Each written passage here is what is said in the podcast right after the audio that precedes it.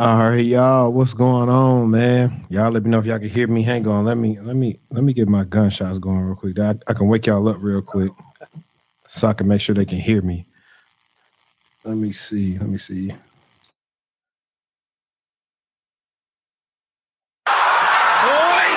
Hey, if you can hear that, give me a give me a one in the chat. But um, hey man, this is a special Friday night live stream, man. Um, shout out to the good folks at StreamYard. They have uh, hooked me up with a, a wonderful subscription. Um, so I'll be going live a lot. And yeah, man, it's episode 67 of the TechTual Talk podcast. I'm your host, HD. And we got the Cyber Rev here with us today. And um, you know, he gonna be dropping them gems today. Um, if you're interested in being on the blue team, want to know more about the blue team, then it's the stream for you. And yeah, man, we finna we about to get into it. So you know, let me bring bring our guests up real quick. Yo, what's going on, man? What's up, man? What's going on? Not much, man. So you know, we gonna pop it off like I told you earlier, man. Cause Yeah. we couldn't flush this combo out. Uh, we could a little bit through text and Twitter, but it's easier to talk about it. Right, right. You know what I'm saying? You team, you team, uh, Lil Fish. I'm team Boogeyman Bud. Uh, Let me tell you something, man. It's, it's, all about the stripe season. You know what I'm saying? it's cool. I, I didn't. I didn't bought. I didn't went to two Errol fights. You know what I'm saying? It- it's all, it's gonna be a man down when that man sign up. You know what I'm saying? So the, your Um, man ducking, your man Crawford ducking. You know Nah, he not ducking. He ain't got no promoter, man. He ain't ducking, bro. Oh, Honestly, oh. it's not even. To be honest, to be totally honest, it's not even Errol, man. It's Al Haymon. Uh, Because you know-. Yeah, because no, you know, Al Haymon is the one years ago that when he had Keith kind of dropped the belt, he promised him like you're gonna get like a shot at your WC strap again because Keith didn't never lose the belt. He gave it up while he was, you know, healing. yeah. And so now Spence trying to act like he not gonna fight Keith, but he gonna have to. Well- and Well, well, where was Keith at when Spence was calling him out? well, you got to think about it. If you go way back in time, of course Keith knew that was gonna be a big money fight, but Al never made no contract for them to fight. And I could find uh this is like years ago before Spence, either right after he beat Kell Brook or right before. Right. Porter was like really giving a lowdown, like, hey, they kind of protecting Errol a little bit. Like, I know they making him beat this big guy, but he still was he was still fresh then. That Errol was not finna beat that undefied, uh, that unified Keith at the time. Not at that time. They didn't want that to happen, and But I don't think it. I think it would have rushed him and it would have been too bad. And to be honest, Ugas is the right person to fight off of that that bad uh the car wreck and then the right. Oh, the so eye. oh, so you call it Ugas a tune-up?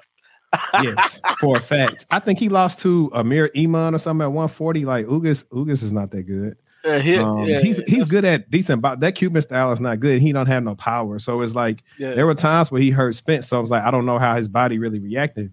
So if he Right. do fight Keith, which I still feel like he can beat Keith, but Keith punched way harder than Ugas. Still, Yeah. his power ain't gonna leave, and he awkward. So if he get past that, we'll see. Even though I don't like he gonna he gonna get the fight. I got an idea. We're gonna mess around and see Bud fight Vergil Ortiz I, I would first. Like, I would like I'll- to see that. I would like. I to feel like he's that. gonna have to start them because he want to go at 54, but you know Al not gonna let him fight Charlo either. And I favor Charlo in that, but I think that'd be a good fight because I was rewatching him and Tony Harrison too. And Yeah. you know, Tony Harrison was in his head, so he was messed him up. Had he just boxed smart and not tried to punch Right. with Charlo, he he he would have won the fight. To- Tony Harrison sold that fight. By the way, He And did. I, He- I wanted he to watch underrated. it just just because how he was handling Charlo at that at that presser. But um, Tony a good fighter, and and you know the Charlo's got a bad name, but they they they they can crack. I, I like they can I like crack. I like him, man. I like, Like, him, I man. said, at 160, if we see if we see uh Charlo versus Boo Boo, I'm putting money on on Boo Boo. Boo Boo, yeah. You know what? It's hard to call for me. It's hard. It ain't call. for me just because of who Charlo be struggles with at 160. I'm talking about Jamal. Oh, um, Jamal. Yeah. Or we Uh, might see Boo Boo versus a Danny well- Jacobs. I wouldn't be surprised if we see that either. Well, well, Jamel is better than Jamal in my opinion, anyway. And and I don't know, and, and I don't know about Danny Jacobs beating Charlo. No, no, I'm That- talking about we might see Danny Jacobs versus Boo Boo. Oh, versus Boo Boo. Oh, I might, you might to get fight. you might to get at the Boo Boo. I know. I'm, I'm I'm going to one of them, and then you know everybody in the chat. This is my last boxing question. Like, um, not well, not thing, but I'm I'm gonna try to. I don't know how type of way, but I want to go to Atlanta to see my dog fight the goat. You know what I'm saying? Boxing is good when he, when he there uh commentating and, and making people laugh and stuff like that. Especially you got Coach Kev and his, his corner, man. Him and Red Cash gonna be a good fight. And Yeah. He's Yeah. got to get rounds in, man. People be so hard on him, but the man begged Al Haymon after his last fight a year ago was like, "Hey, man, just keep me in the ring so I stay out of trouble." Uh, Broner, Broner, I like Broner too. You know, he get a bad rap because of he was trying to be like Floyd after you know he wasn't trying to be himself. Now you see him in interviews how he himself now, Right. and it's a different, it's a whole different ball game dealing with him. But he can crack too. You know, he, Oh he yeah, got for hands.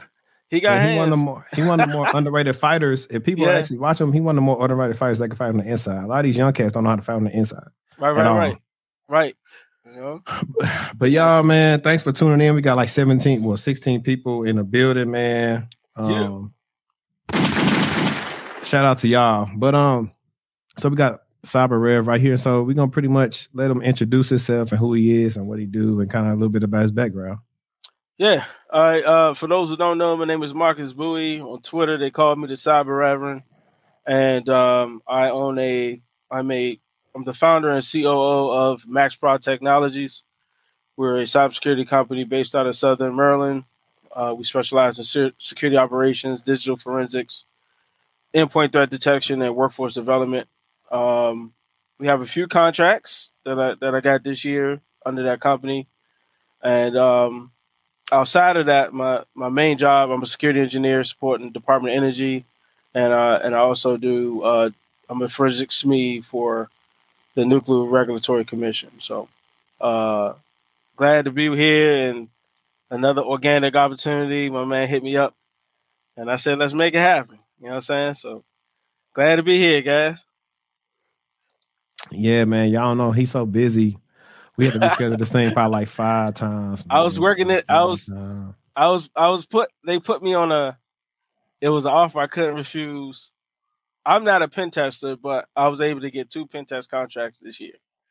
And every time we were supposed to do something, it was something dealing with that that pen test contract. And uh so now we're here. We're here, man. It's- Thanks, man. Thanks for having me. At first Yeah, he was man. ducking me because I was an Errol Spence fan, but then now he, he kind of hey, hey, hey, he we, kind of we want all the of took it smoke.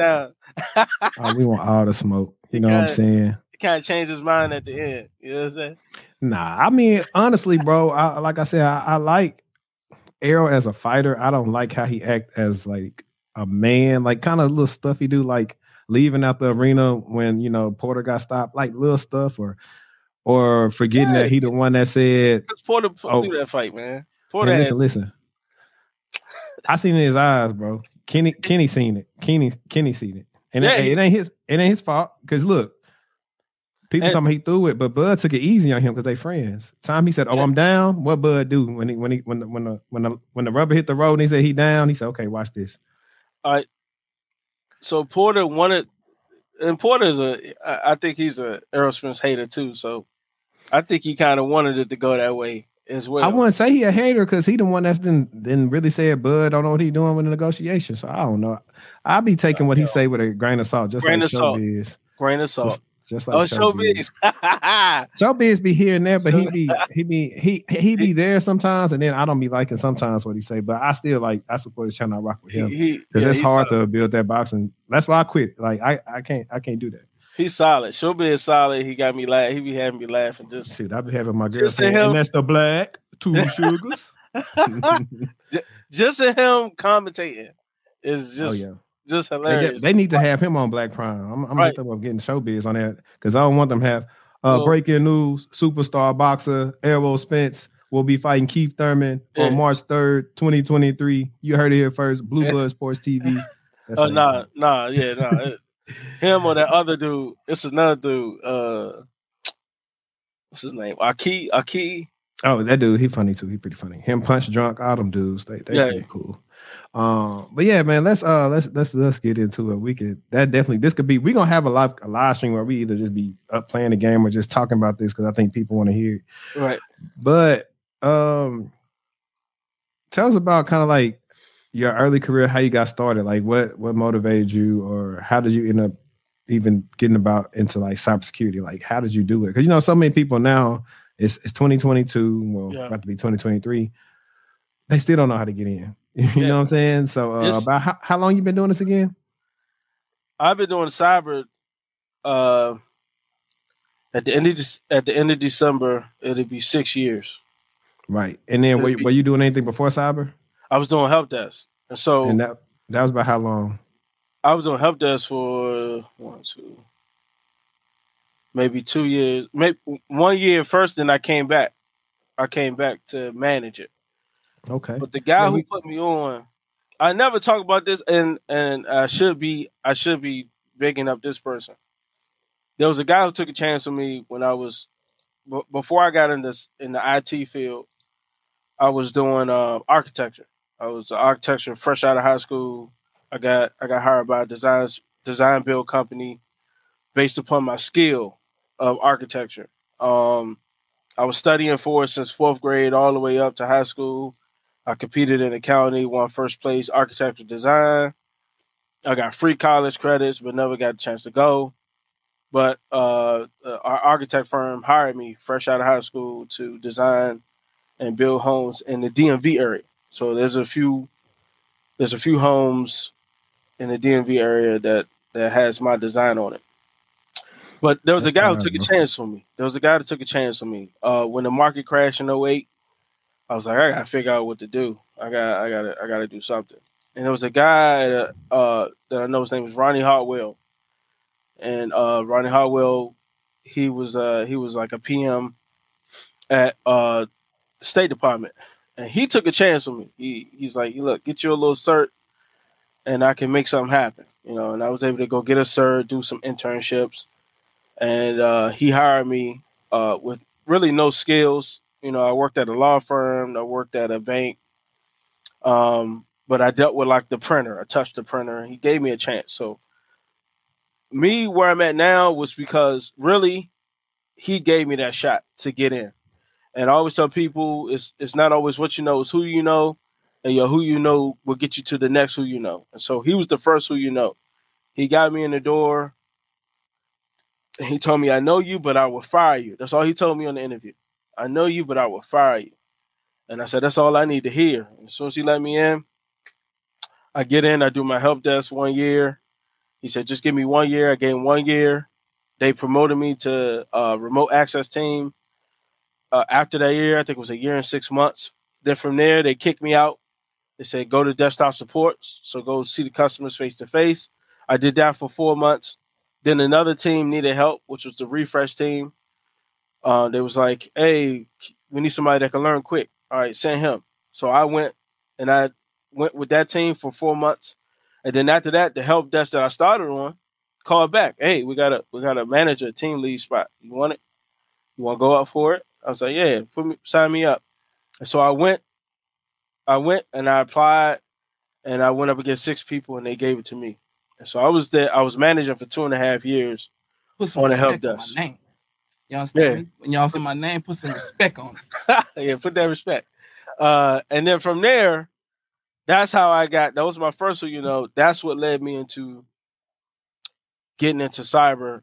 And I always tell people if you're on the help desk, that's the fastest way to pivot in because those tickets you create and go to those different teams. One day I, was, I, used to work overnight. One day I come in there, I put chairs together, and this dude walk in a SCIF. I don't know if you've been in a SCIF before, but you're not supposed to bring phones, electronics, and stuff like that. This guy had a suit on and he had a BlackBerry and uh, they was like, "Hey, can you help this guy? You know, I'm off my shift. You know, I'm ready to. You know, I'm just putting chairs together for the night shift. We got some new chairs. We, we was gonna lounge in, and uh, I said, "Yeah, I'll help him out." And uh, I kicked somebody off their machine, wrote the ticket up. I did customer service. You know, if you're in customer service, do customer service. I did the customer service. I, I wrote the ticket up. I called over to the people who who I sent the ticket to. I put it in high priority ended up being somebody I knew, and I told him, "Hey, hook this dude up." And then when I gave that man the phone, I walked away. I forgot all about I even had to do that ticket. Just forgot about it. Went back to doing chairs. The whole time this dude was watching me while I'm putting the chairs together. And I guess the phone talk phone call took like five minutes. And he came over And he was like, "Hey man, I just want to thank you, man. My BlackBerry was doing this." And I was trying to brush him off. I was like, "Oh yeah, that's all right, man. Look, man, no problem, dog. You know, you good." And he was like, "Look, if you need anything from Diplomat Security, let me know." And in my brain, I'm like, "Diplomat Security? That's the cyber team. That's the cybersecurity team." Because I remember sending tickets. And he was like, "Yeah. Oh, by the way." he was like, "I'm the division branch chief." I said, "All right, let's go outside and have a conversation." So we went outside, and he's like, "What you need?" I said, I, I, feel like I could be good in cyber. I'm hearing about it. I've been hearing about it for a while. I even tried to go work with that team, but it was no opening. And I'm just looking for a shot. And he said, Send me your resume. This was a Friday morning. Friday morning. No cert, no degrees. He said, Give me your resume. Three weeks later, I was sitting in that seat. No cert, no degrees, no skills, but the help desk skills. And I got in. I got in. The the issues now is that it's much harder. You're not gonna really have these type of opportunities unless you're really, really good at networking, or you just you just so happen to catch them on a you know a, a day where they need bodies. You know what I'm saying, or some tier one leave or something like that. It's mm-hmm. getting more and more and more competitive. But that's my story how I get in, and we can get into how you know my thoughts on that. Um, oh yeah, definitely, man. I was gonna shout out to you. I was gonna talk about uh I think you was on uh shout out to my guy City Boy Cyber. I believe you was City on City Boy. Yeah, that's my guy. City Boy yeah, Cyber. You was on his stuff before. Check him and out. I was yeah. like, I was watching the episode. I was like, hold on, man. I went to undergrad trying to be an architect. Or what? Oh, no. I don't know. I could I'm not good at drafting. I just I took wood shop and welding, so I just figured, hey, architecture makes sense. And I'm about to post something in the um in the in the New Day co-op because I've been working on like I took a break from Twitter. So if anybody follow me on Twitter, they ain't seen me. I'm I'm I'm grinding. I'm in my lab right now, yeah, working on some stuff. And you always got to have a time, and we're probably gonna touch on that. Like, uh, yeah, have a time Definitely. for you to regroup. I've been working on some architect plans because I'm looking at some more land, getting some more land, and I'm I'm designing my home from scratch. So I'm gonna post like some pictures of what I got. That let you see, let you see my skills. You know what I'm saying? Yeah, because bro, I already knew. hey, listen, listen. I knew I didn't have that in me, bro. Them people used to sleep. Our architecture building was called Hell Hall. I knew used to sleep in there. The interior design mm-hmm. and architects. Yeah, they they was like engineers at, at, at, like I was like, y'all got it. I ain't good, I ain't as good at this. I yeah. was like, I'm not already naturally talented in this. And I was looking at the starting salaries for architects. I was like, for like all the stuff I'm at to catch up on, yeah, it wasn't enough. So I was it like, wasn't enough. Yeah, I'm finna go to I'm finna go this this computer route. I like this stuff anyway. No, and, uh, if you had if you had did commercial architecture versus because I was in residential, so I'm mm-hmm. I'm doing. People still come to me. Hey, I need a permit. They they put the pink slip on, told me to stop, and they come to me to get their stuff stamped. You know, right for like uh, decks or additions to the house. People still come to me for that. But if you did commercial, commercial didn't get hit by that because people were right. still selling buildings and stuff like that. Um, it was yeah. I know some friend. I got a friend. I think she's interior design, and she was talking about some some building. She was. I think she was having design some downtown Dallas or some crap like that. And I remember it was a, or I don't know if I had a friend or somebody I knew. It was like this is years ago when I was unemployed, but I was interviewing. I had an interview for 7-Eleven that moved a SOC out here to Irving, and they was getting it designed. And I'm trying to think was she the one doing it? I can't remember. Yeah. I gotta I gotta go back and ask. But yeah, you're definitely right about that. But I just knew I wasn't good at it, and it oh, it just man. seemed it just seemed like forced. Like I now I still like like watching all this stuff. Like my family background. So I got carpenters. My dad is a, a um what's the word you want to call it?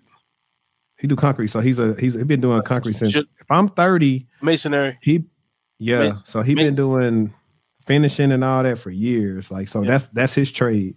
I did a couple of driveways and patios and stuff with them back in the day. So I know people probably thinking I don't know how to get my hands dirty, but that's that's what I grew up on. hey, hey, when I get my stuff together, I may need you.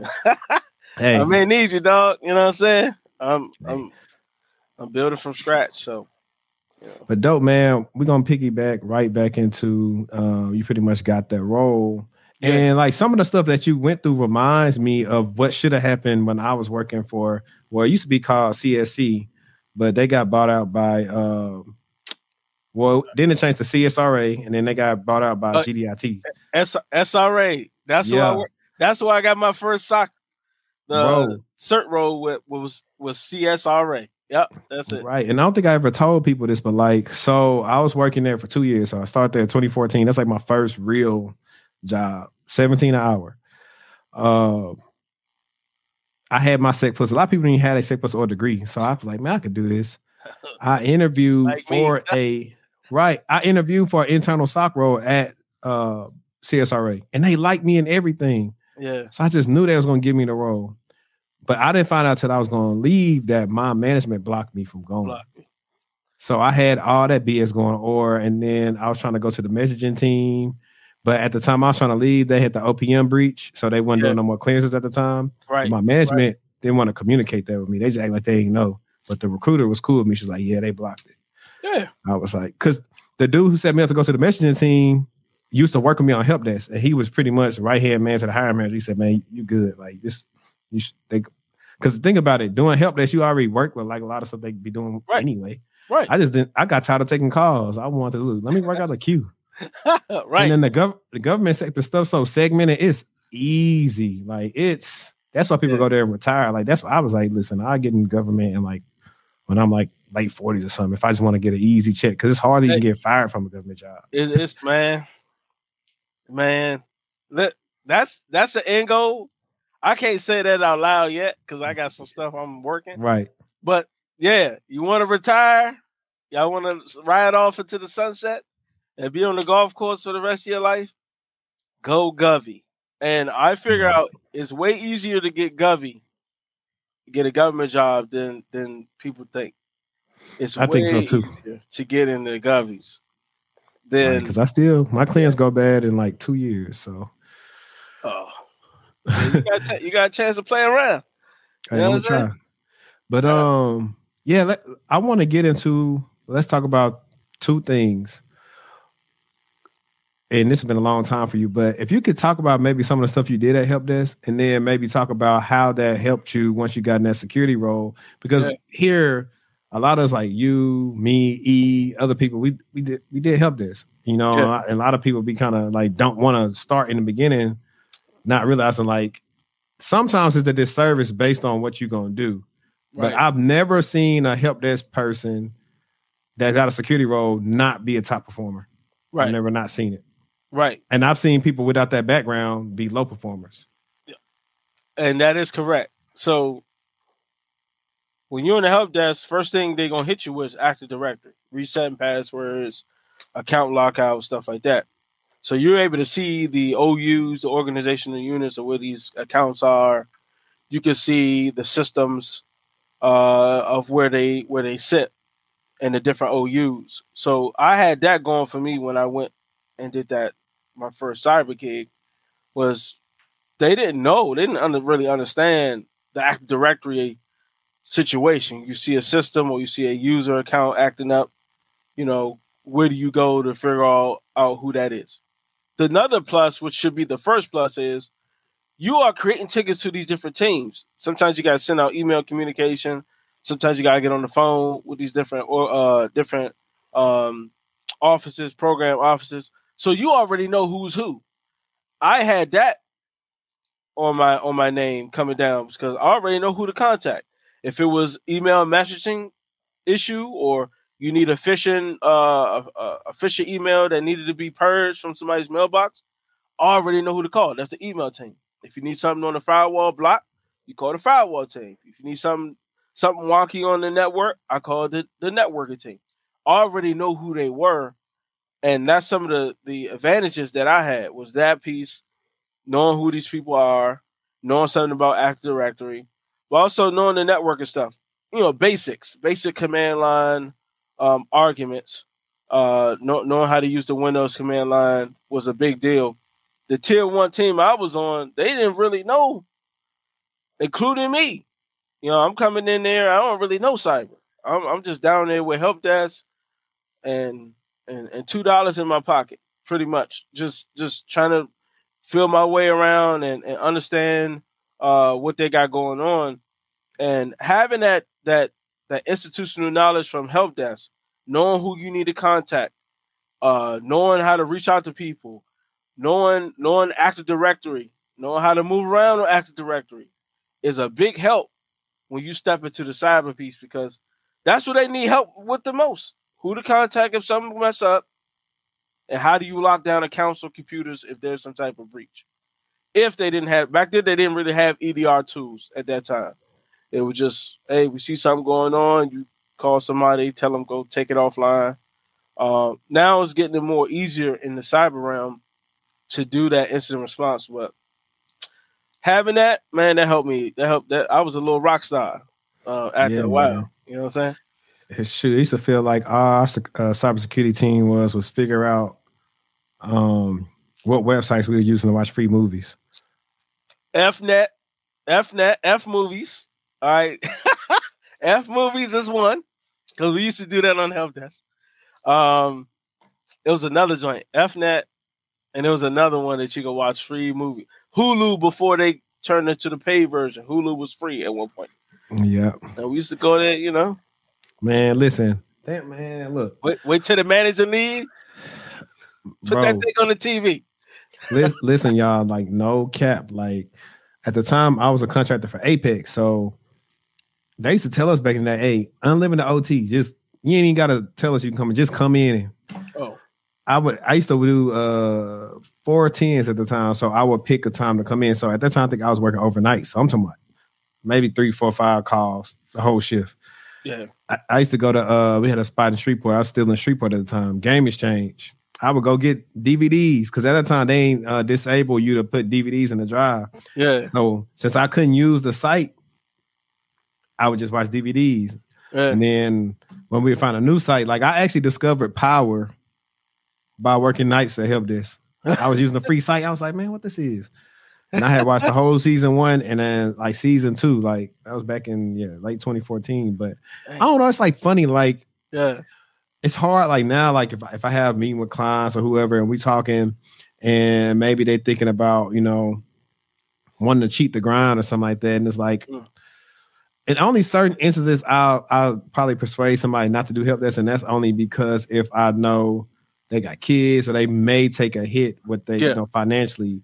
And yeah. so I'll direct them into a role that's less technical in the beginning, just so they have a cybersecurity title, and then I say, hey, work your way into what you want to go to. Right. Right. But if you young and you know living within your means, like you're gonna get like a lot of experience. Now, I do advise people, hey, do it six months a year, really no more than two, because what happens is the longer you do on your resume, they kind of try to pigeonhole you into it, even if you can you got the skills, and that's when you got to have your network and everything down right. in order to to let people know about that.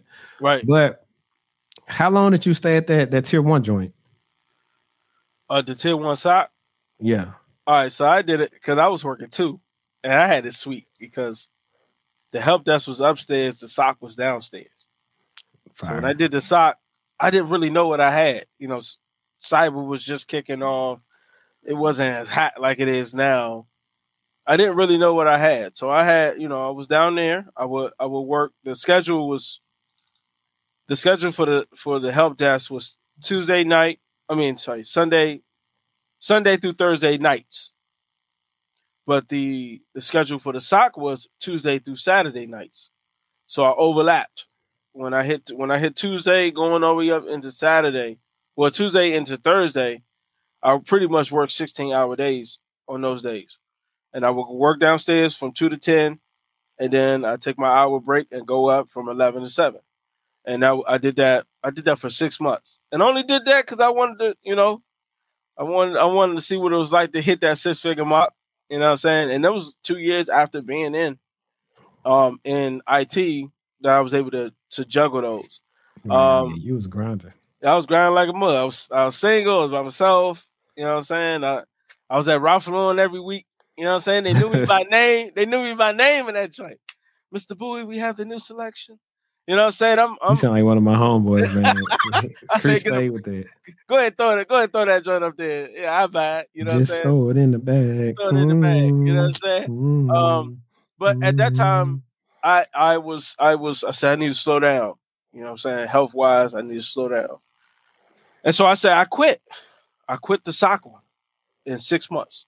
I quit that joint, which was I didn't know what I had. I didn't know what I had, but I had that same situation you had where I could have went back. I quit, I, and the only reason why I quit is because I was about to reach the five year mark with that company that I was working with, the five year mark. Right. I was about to reach the five year mark with that company. Once I hit five years, then I say I'll come back. I, I could have had every I, I I had every opportunity to go back, but the problem was I had a PM that was down there that said I my last day there to go to a because I ended up getting picked up six months later, um, by uh another organization to do SOC work. Um, that PM that was that I left said I stopped you from coming down here because I didn't like how you quit six months after coming in. You know what I'm saying? And I said, man, you piece of trash. And she was on her way out. They was walking her out, taking her badge. She had got fired that day, and she gonna tell me, yeah, yeah the reason why you couldn't get down is because I said what? No. Yeah, right. You know what I'm saying? And uh, she, she, I don't know what she's doing now, but I end up doing great things when I go when I actually went into a real SOC environment. Because right. the, the first cyber piece, it was a cert. It was a cert. It wasn't really a SOC. It was a cert. But, but I, I you know, six months later, I got into a real SOC. you sound like you sound like me, man. My first my first gig at McAfee. Well, like I said, because McAfee don't exist no more. Now it's Trellix. Oh, they um, changed. Oh, they changed.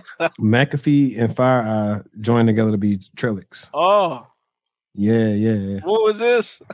Recently, it's like like last year, I think. Uh, oh, okay.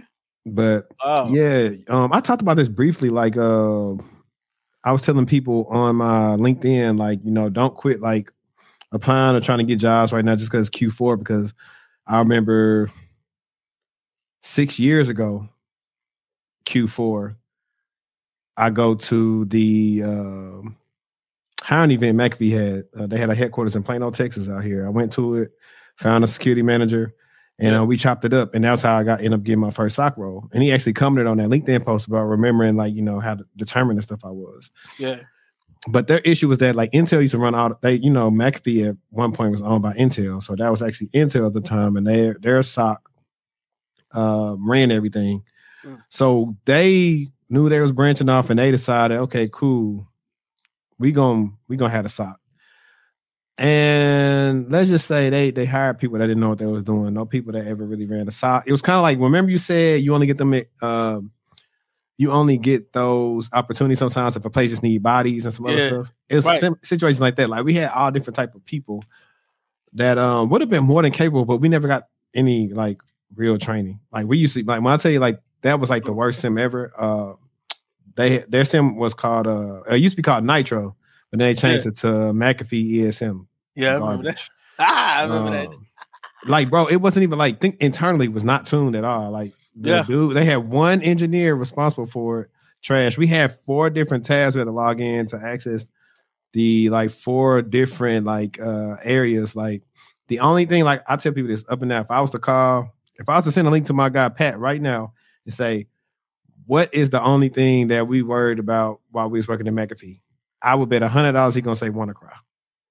Like no cap. Yeah. Like, that's yeah. That's the only thing like we would do. Yeah. Like you see, you see, you see them uh Cry, see them IPs. Hey, we send this a networking team to, to turn these IPs that's off, it. roll the updates up in the patches. That's all we did. Like I spent my time looking at like why are like these you know events firing for like these old freaking CVEs that like yeah. don't even affect our environment. I had a little Excel spreadsheet that I use, and that still didn't save me from getting laid off. So if you're watching this, look out for yourself, man. Always look out for yourself. But yeah. it's crazy. It was like and day.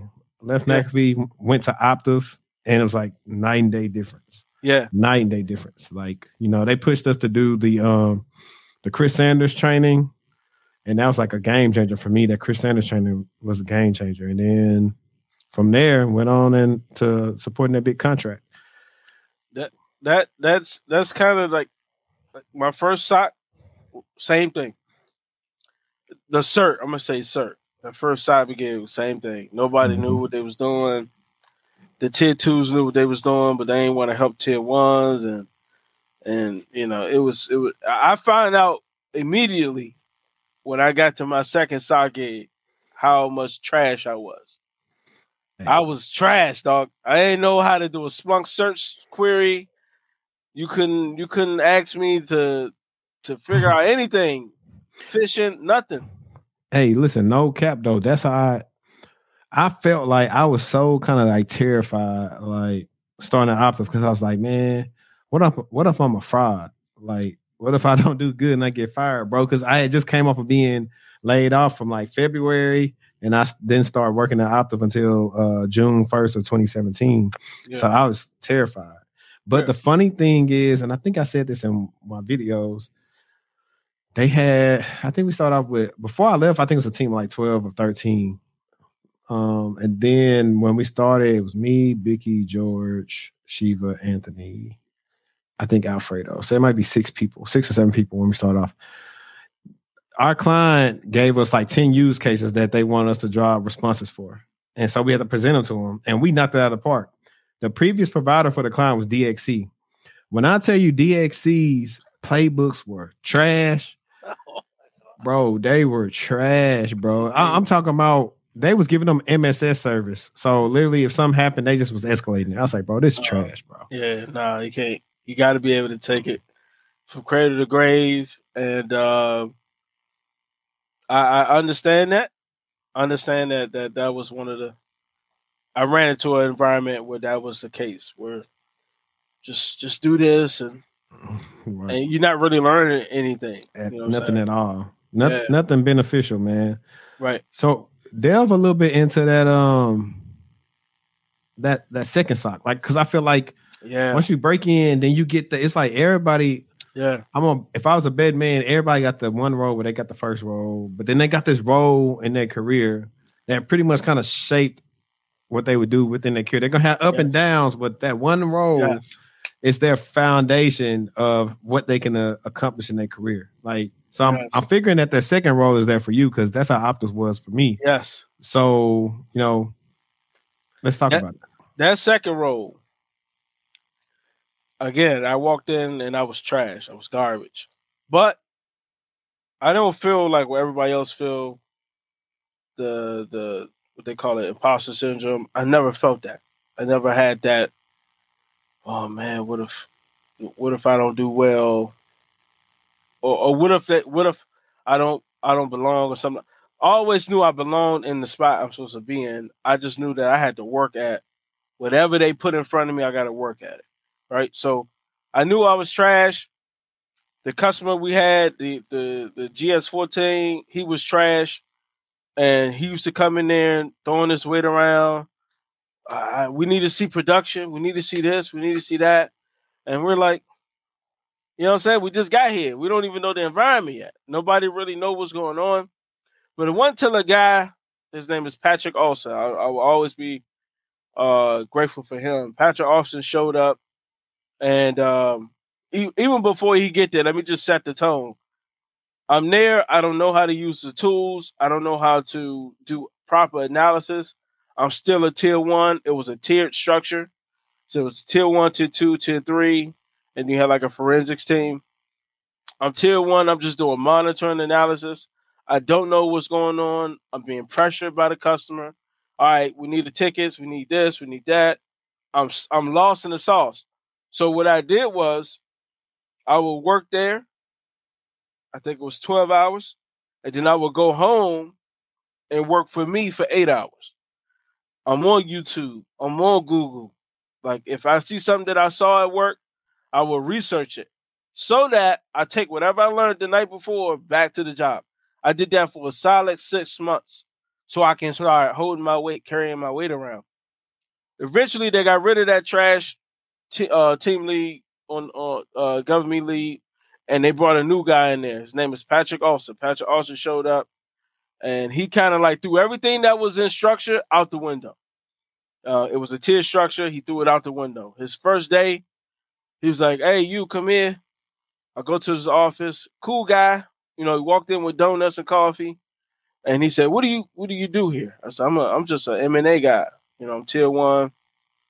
And he was like, What do you want to do here? And I was like, I want to do forensics. And his question he asked kind of spurred me or motivated me to be where I'm at today. He was like, "What's stopping you?" So I told him what stop. I said, "Well, first of all, we don't have admin rights to touch the tools. The last guy, he didn't trust us with tools. He said, "Done. What else is stopping you?" I said, "We need training. I don't, I don't know what to do." Done. That was his first day in there. He got me admin rights submitted, and he set up. He got start. He started setting up some training for me to do it. Now the training, the way he did it wasn't like uh because he got rid of the tiered structure. He said anybody that want to do something they've never done before, uh, we have this team called ETD, Endpoint Threat Detection Team. In order to get on this team, you got to compete in five categories and I think one was email, one was memory forensics, one was USB device. It was the it was the curriculum from SANS 500, which is 500 now, GCFE, and it was SANS 508, which is memory forensics. You had to compete, and you had to score 80% or higher on those uh, on those um, on those challenges. If you tied with somebody that week on your score, y'all had to compete together in a capture the flag competition so to eliminate the last guy, um, he opened it up for the whole SOC. Only four people got on that team. I was one of the four. And from that point, I started learning from. I, he took me from tier one straight to tier three in a matter of six months. I'm learning EnCase. I'm learning how to deploy Symantec. I'm learning uh, memory forensics. I'm touching a little bit of malware. I'm learning how to how to properly handle incidents from cradle to grave where I'm not kicking it to somebody to, hey, I need you to look at this PCAP. I could do it myself. He took me from that for six months. He took me from tier one to tier three. I never really been to tier two. Tier one to tier three, and then from there, I shot off. I shot off into the to to the to the atmosphere in the SOC world. And uh I'm forever grateful for that guy. I still talk to him to this day. Uh, he almost made me a millionaire last year but I turned the job down. Kind of mad about that. But I think there'll be other opportunities messing with him. So um, that that that's that's the second job that got me um, got me my swag in the SOC space. And then every job after that, I, I grow. I grew. Um, I, I, just added more confidence and skill, uh, you know, to to to what I got from that particular job. Um, and I love the first one, the first job, the first SOC job, cert job. Those guys were cool, but this one, I still talk to these guys still to this day. You know what I'm saying? That's fine, man. And all right, y- y'all know since I've been doing these live streams, I've been trying to get y'all free game, free interview tips. One of the easiest big interview tips you can have is if you're interviewing for a role if you can provide examples of things you did at your current job or past jobs of things that they need done, you probably got by like a 95% chance of getting the job, unless somebody else come that's just like you and they like them more.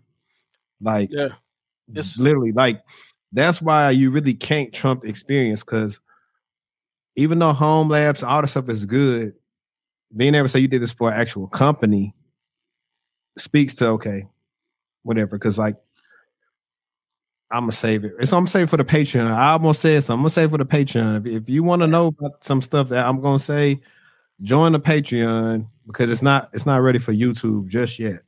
Um, okay.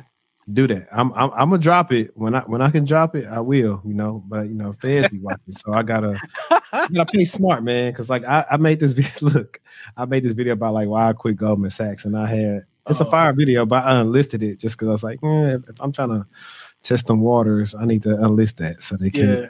go look at it. But um, yeah. yeah. that's dope, man. I remember like, like not a the the silver lining at McAfee was I met like a guy named Ron, and Ron was dope. Ron was like Ron might have been what ten or twelve years older than me.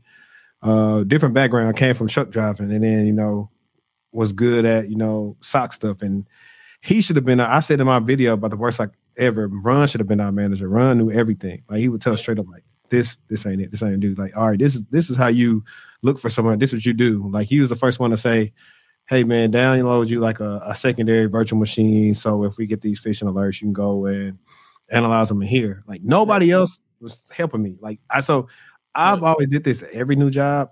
whether it's virtual or in person, the, the smartest person, I go get right up under them so I can learn. Yeah. Cause that's what I did when I when I was at. I learned. Shout out to John Landers. I learned from the principal guy. I nice. would in in a way to another gym like for career trajectory is like if you want to get help at work, the best thing to do is like do everything you can, and somebody who can't will do everything they can. So it'd be stuff I didn't know, but because I went to the documentation, I said, "Hey, John, I did this, this, this, this, and this," but I'm kind of like stuck. He was like, "Hey, got time for a quick Zoom?" Yeah, man, I just did this, this Splunk search. Look over here, boom, boom, boom, boom, boom, and this how you do that. And I started gaining my confidence, learning more and more, still needing help. But it got to the point where he would start vouching for me. He's like, "Yeah, y'all hit him up." So if he said it because he was a godsend to our client, yeah. that made me start looking better. So it was one of the ways. It's like while everybody was doing whatever they doing, I was playing chess. I was, I was the one of the first people that like they say, "No, nah, we can't even let you work nights no more. We need you during the day." Because every day I'm eh, I'm on night shift, I'm sending probably 20 different emails. Like, this don't make sense. This don't make sense. We need to fix this. Why is this like right. this? Like, oh, who is this guy sending all these emails? Like, right. Makes sense. And all this stuff come from a background of just knowing process from like help desk, like mm-hmm. simple stuff. And people be like, like you saw my um this week when I was giving people like these SOC interview questions. Yeah. And I, I was talking how how people want to go straight super technical, which is cool. But I was like, it could be an easier way to figure it out. Like when you work all these alerts, you realize it ain't about how smart I am. It's like how right. efficient.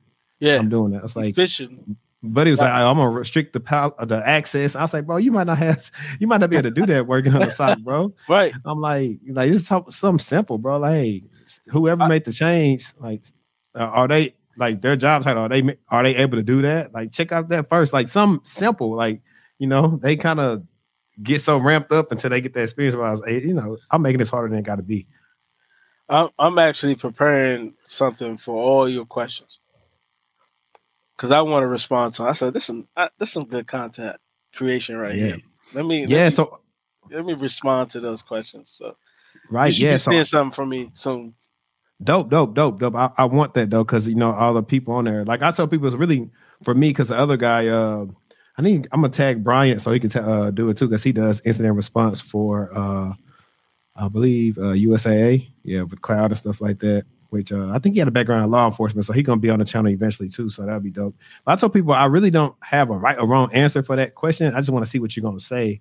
Yeah. And I was trying to show people like when you interviewing, especially for like SOC roles, like as much as technical they are, yeah, you're gonna have to have a process. They need to figure out how you're gonna think to a hypothetical because everybody can have a different way to get to the end goal, and they're just trying to figure out if they can understand completely how you right. solve things.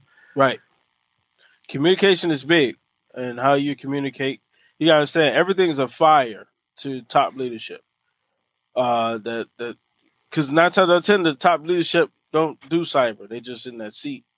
And so they are good at making deals, ones and zeros, yeah. and yeah. they are good at talking. Yeah, good at talking. And, and that's a message people got to get into too. I always tell people like you can be an IC, or if you want to start going lead management route, you got to get comfortable with talking on Zoom, being visible, leading yeah. meetings, volunteering, fixing stuff, making your network known. You go like you said, you helped the guy with the BlackBerry, and that's what I meant to ask you. Was y'all were they using BES at the time when y'all stepping with their Blackberries? Were they using yes. BES? Yeah, that's what they was using at that team. Yep. And Good then they moved over to another. They moved over to uh. Good. Was it good, good for enterprise? I think I don't remember. They moved over to something new, one or something like that. Is it one or I forgot? I forgot. But they were remember. using BES. They were using yeah. BES at the time he came in, and the uh, there was another team that handled it that handle that yeah. particular. Issue. We had access to like help them out with BES and stuff, and then we had an yeah. actual, like you said, they was an actual BES team. Yeah, because the guy that I was talking about earlier that did messaging with us, he was from the Air Force, so he used to do BES in the Air Force. Oh, nice. So he said, "Time he figured out, oh, we was on the phone. Said, I ain't finna do this." and get, hey, get this, y'all. Like I've said this many times, people it's like crazy. Like, bro, he had the best contractor. Ram was working with us on the help desk, making like 40 some hour help desk. Mm. And then got some more money added when he went to freaking do messaging. I was like, bro. And some people that's making that. Right. Uh, on help desk, y'all. Oh yeah, that's fact. Shout out to my guy Kev Tech. He's he's one of the people that's really really making that bread and help desk. Like a cheat code is like if you want to make some good bread and do help desk, like get in a financial company. I see. I, I I don't know that guy you just mentioned, the Kev Tech guy. Mm-hmm. But he, I've seen some of his work, uh, and if y'all trying to learn help desk, he got the whole thing. I, I yep. seen some of this stuff. I just was looking through, just uh, you know, look at some of his content. I don't know him, but his content. It's if you're trying to learn help desk, try to get good. I, I now, you know, I've been sending people to him to his right. YouTube channel because I'm like, yeah. look, I, am not, I'm out the, I'm out the help desk game. I'm in cyber now, but if you try to learn something help desk, go look at this. He got all the videos. He got right. the And if you want to learn help desk or tech sales, check out the pin comment in the chat. Course Careers. Use my code to get fifty dollars off. You know what I'm saying? Of course Careers been blessing careers out here, and that's what they're gonna do for you. oh man, but um, let's get into some. So you you talk about the training. You talked about some techniques you learned. Mm. I like this question because I always ask people this. Like, so I'm gonna say right now, you're not at the same place that you were that you were at when you were on this uh endpoint team, right? Right. Are you like uh are you like a principal level guy now? Are you just like a are you a manager, a lead? Like what do you do? I, I stay out the, I, I stay out I stay out of the management side because I own my own company. So I'm saying you know right. what, what what it all breeds, right? So um me I'm I'm about learning the skill. So mm-hmm. I'm a I'm at a senior not senior level like as an engineer maybe mid level engineer, um, because it's a new it's a new environment, new it's a new wave of things, um, on the engineering side. But as a forensics person, I'm a SME. You know what I'm saying? It just depends on what the task is at hand. Uh, so right now I'm I'm a I'm like a mid. I think I'm a mid. I don't even know, but I'm know I know I'm doing some stuff that you probably would give a senior. You know, I'm, I'm doing some some stuff around that. Um, but it's also the variation in what am I touching, the stuff that you would not normally touch as a regular analyst or something like that. I can start. I can. I have my hands in different um, technologies and different things. You know, whether it's you know configuring the firewall or malware analysis or stuff like that. Like I'm able to touch certain things that you would not normally get if you were in a tier structure. So that's that's that's the kind of work I'm doing right now on that side. And I'm and I'm talking about my day to day, like right. my day to day job, my my day job. Um, but the other stuff, I mean, tier one. I mean, we're gonna get into it. Yeah, we're gonna get into it. Um, that's dope. So we're gonna segue into MaxProd in a second, but what are we'll say like what are five tools that are like indispensable like to your job? Like what are five tools that like it ain't gotta be it could be like i was telling somebody in the last episode like it could be something simple as notepad plus plus. Like you don't have to be some just this this crazy tool. I'm talking about something you use every day that like it'll make your job harder if you didn't have it. Yes. Cyber chef. Cyber chef you can use Cyber Chef for anything, yo. Facts. You can use Cyber Chef for anything. That's number one. Uh, I like Notepad. I like Notepad, but Cyber Chef, I, I kind of use that to do what I would use it for Notepad for. Right. Notepad plus plus, of course. Putty. Uh, WinSCP. You know, sometimes you got to move from different systems. Maybe you're going from Nanatrib, pulling something down from a malicious site and you got to move it to another like analysis uh, system. So WinSCP is good. You always need the command line. Uh, you know, understand the command line, understand some of the things about some of the some of the command uh, arguments. Uh, I, I use that. I use that, but mainly like right now, OneNote. I love OneNote. Why do I love OneNote? And a lot of people hate OneNote, but I love OneNote. Cause if you if you do some analysis and you got screenshots, you can animate it, you can make it look pretty.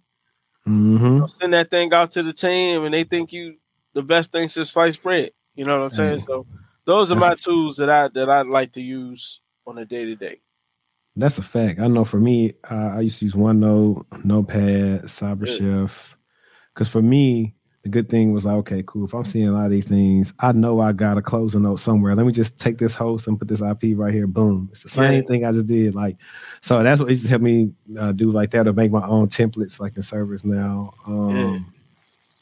I'm washed, man, because I hadn't did what I did. Like, I feel like, I feel like AB, man. I've been out, I've been out that game for like a year. That's why I'm taking. That's why I take. I'm taking this whole month.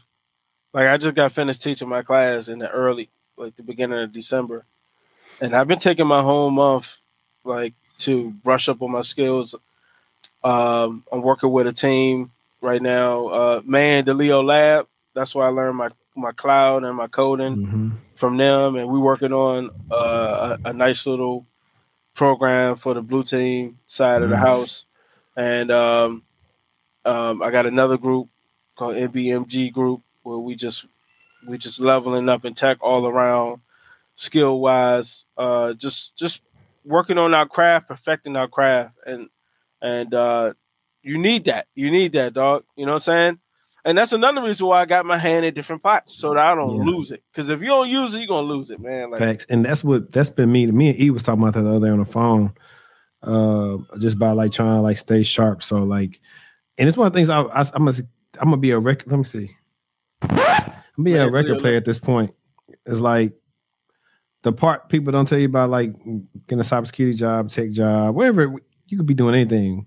Data analytics, networking. You gonna have to keep labbing and practicing on your own free time. Yes, even as it's work, because this and that's what make it hard. So people understand you. Every most people got families, kids. yeah. like for me, I'm gonna work out. I got the content I gotta do or resumes. I just say, hey, look, well, let me just put an hour here every day. Something yeah. like you're gonna yeah. have to just do something. Like shoot, if you're a boxer, hey, I can't do. I'm hurt, man. But shoot, hey, practice throwing your jab over and over again. Right. Like, if it's the only punch you know how to throw, right? You're one two. You can be like Wilder one day. Let's you're gonna need it, and you're gonna need it. you're gonna Thanks. need it. Uh, and and the, and a lot of people overlook that, right? I'm running into people. I'm trying to get in the field, uh, you know, uh, or I'm trying to get better at this, and I ask them, "Do you got a home lab?" Oh, nah, what's that? Hey, what you, talk, what you talking about? You know what I'm saying? Get a home lab because that's how you practice. And I put a post. On, I got a post on LinkedIn. Football players got football fields, soccer players got soccer fields, or football players got football fields. Basketball players got basketball courts to practice.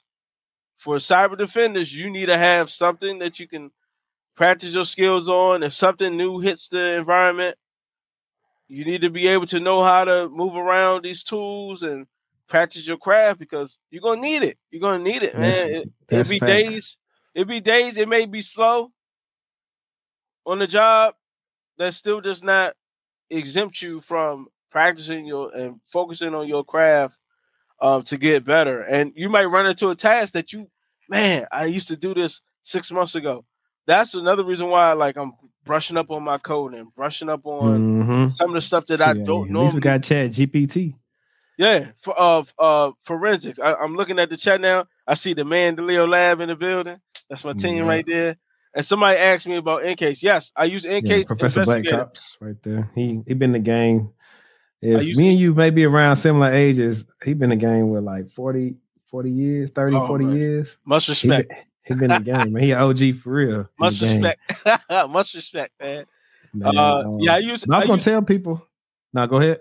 I use EnCase. I use EnCase now uh, to do the investigations. Well, I always been using EnCase, but as the forensics me, that's what I use. That's their tool of choice. But I'm actually certified. It's actually expired, but I'm certified in FTK Imager, so Access Data Suite. Um, I I know how to use that one too. So. Hey, I already know. Look, because in interviews, I've told people like, "Hey, look, I might not know how to do this, but I got a network of people that know how to do this. I could, I could learn how to do this easy." So I was like, "Shoot, I know who the, the forensics guy is now." But um, one of the questions, another interview question that you'll probably get asked oftentimes, like, "Hey, do you have a home lab?" Yes, and then that's and that's your time.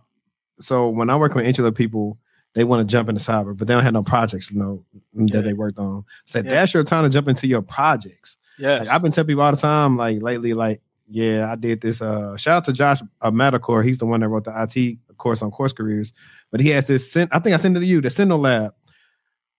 You do a virtual box. You let your take your firewall off and just let people freaking attack your box, and then you make the uh, the geo map and Sentinel.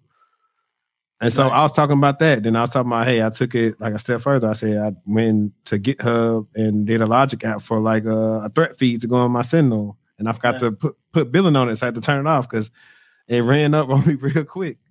Signal. Sentinel? Like, yeah, Sentinel. Microsoft Sentinel. Microsoft, that's free? Yeah, you can use Sentinel. It's not free, but you can use it. It's based on like your logic apps or your data that you're putting in. Man, I had a, yeah, no, you can I had a contract. I had a contract looking for. We were going. I don't remember.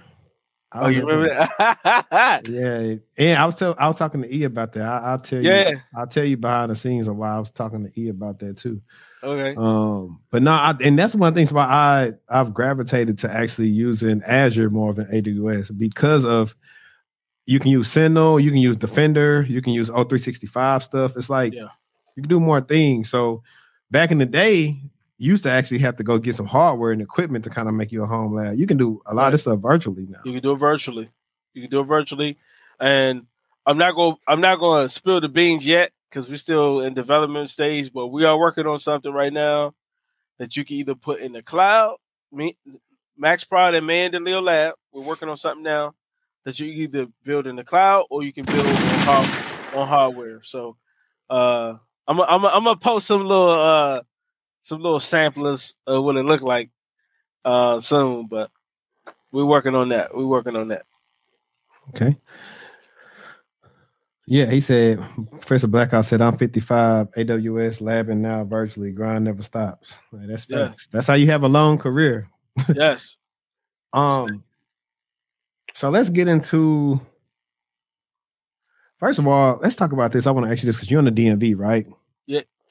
Let Let's talk about two different things. Um, for one, I know why DMV is so competitive. All the government contracts, they want you to have at least that Sec Plus and this other stuff. It's like super competitive because I, I deal with I've had clients out there and like it's hard. And I always ask them, I was like, do you have to stay in the DMV area? Can you like do remote somewhere else? Um, and some of them like, well, I want to stay out here, and I get it. I, I like I'm I I want to visit the like I, next year. I want to actually visit like that area because I've yeah. heard good things about it. Come on up. But um, let's talk about like why so competitive, and then like what do entry level you can do? We can do IR, SOC whatever. What what do those salaries look like out there? Because I want people to have like a, a realistic viewpoint yeah. on these things. Okay. All right. So why is it competitive? I'm gonna tell you why it's competitive. And a lot of people go, probably get mad at me about this, but I see it on both sides.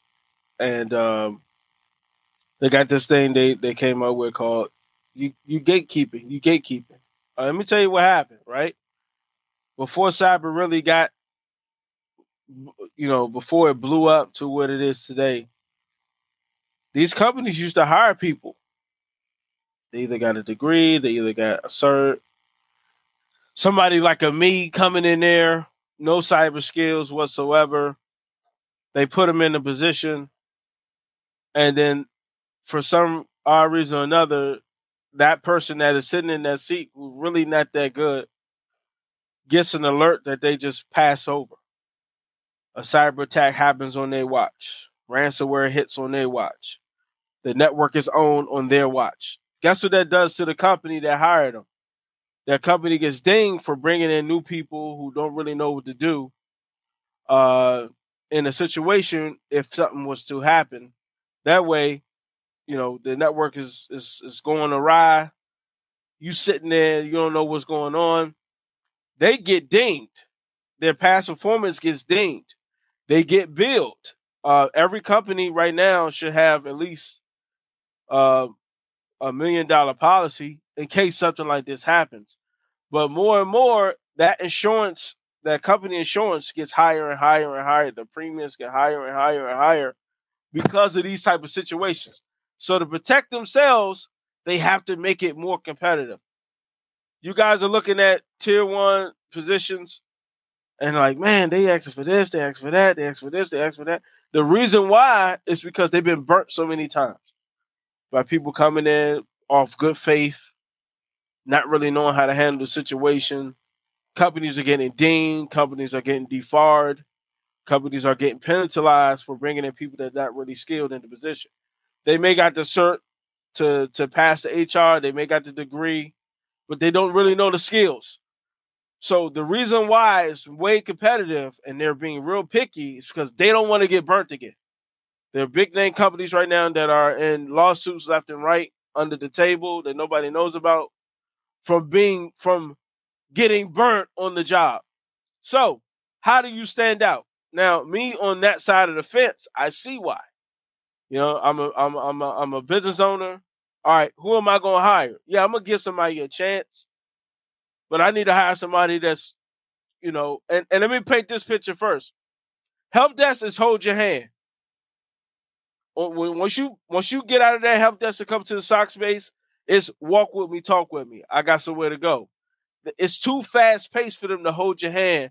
Most of these environments, and we talked about this before, most of these environments are not mature enough to bring in somebody who know who don't know nothing. They're not mature. They don't have things together. They're they're just they're they're moving at a fast pace. It's kind of hard to slow down to do what they got to do, plus train you. That's a you know that's a need right now in these different cyber organizations. Um, so that's why, which takes me to my next point, is why they're so picky in bringing people in, is because they know most of these environments are not mature. The government customers are being harder now on these companies. Hey, y'all missed an alert. Hey, what's up with him? He ain't do no tickets since he got here. Stuff like that. The customers are being more, you know, they they, they they're hounded down on these companies because of that. You know, they want to they want to hire you, but to save them from getting penalized, they got to be real strict. Now, me being on this side, guess what I know? The tier one, the t- tier one, tier twos, what, eh, let's say if you're just trying to go to tier one SOC, there's three certs, four certs that they will look at for tier one SOC. SEC plus, plus any of the other three. So SEC plus, CEH, CYSA plus, GCIH. That's for tier one. So if you got SEC plus plus CEH or SEC plus plus uh, GCIH, SEC plus plus CYSA plus, you are in the game. You you gonna pass that HR mark.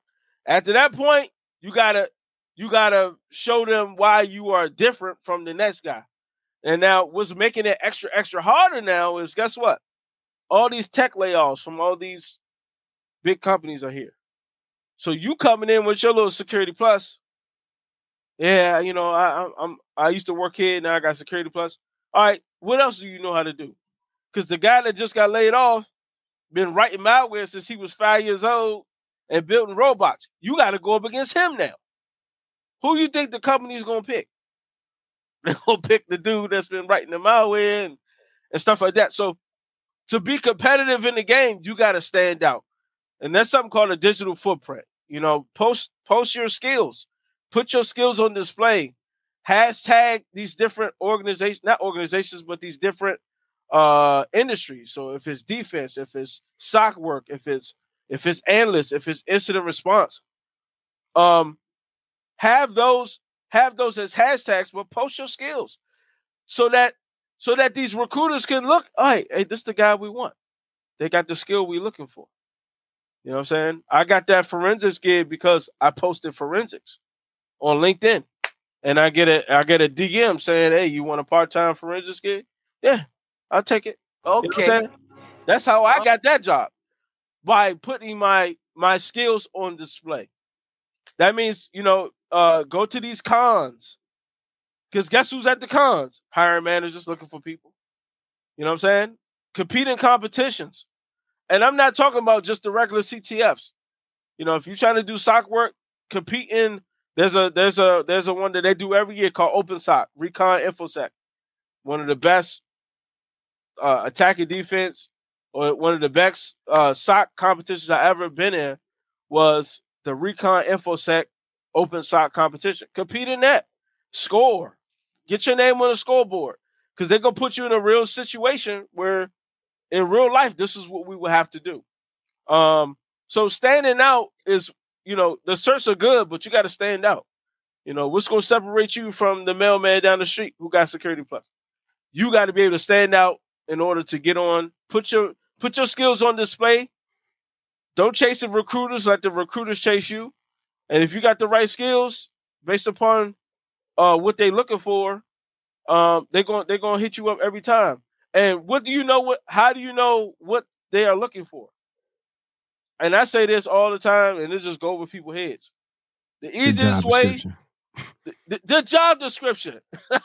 we need somebody to know networking. Need to have an understanding of network. Okay, cool. Learn networking. Learn what they are. You know what I'm saying? Don't just know. All right, HTTP is 480. All right, what? How does HTTP work? Know how to explain that. You know what I'm saying? Then post it. Uh, we need somebody to understand uh, how to uh, analyze incidents or events for malicious activity, phishing. Understand what these things are. You know what I'm saying? Mm-hmm. And post it. Learn it. Post it. Hashtag it. The recruiters are gonna be in your DMs. They've been looking mm-hmm. at LinkedIn all week. They're getting trash resumes, and they and, and, and I'm gonna tell you when to post. Post on Friday or Saturday night because ain't nobody on that joint post. Posting there, they're gonna be in your DMs talking about something. You want this job? Let's do an interview. Cause I need some. I need. I need somebody to take this gig. You know what I'm saying? I, so that's I say, that's something I learned. You know. Right. I say post every night. I mean, honestly, another job search tip is like yeah. Apply early in the morning or late at night. So you you on you stack first, and then yes. there's other ways I can show you how to use Boolean yeah. searches on LinkedIn. Actually, like I did this one time, right? I wasn't finding no recruiters um, for who was recruiting for the role I did. So I seen on the job description they had an acronym that that job was like a part of this team. So I went in that company and I did that team that the acronym in quotes, and I found people on that team. Yeah. And I was able to find a director and somebody else worked on the adjacent team to where I was able to talk to him and he actually told me about another job, a role that I was hiring. And I applied to that. Well, I got referred because I had a, a, friend that worked for the company that referred me and I ended up interviewing and stuff like that. Yeah. And I'll be able to show y'all some more of that stuff later because I have a video on that as well as like um, how I use LinkedIn to get like SOC roles or whatever. But I wanted to touch off because you really was spitting, so I had to let you cook. Oh my bad, man. You know, somebody asked, should I go SOC first? It depends. It depends I, on your I told him to go GRC. It, it, depends on what you want to do. If you want to do less technical, go GRC. If you want your mm-hmm. hands dirty, go SOC.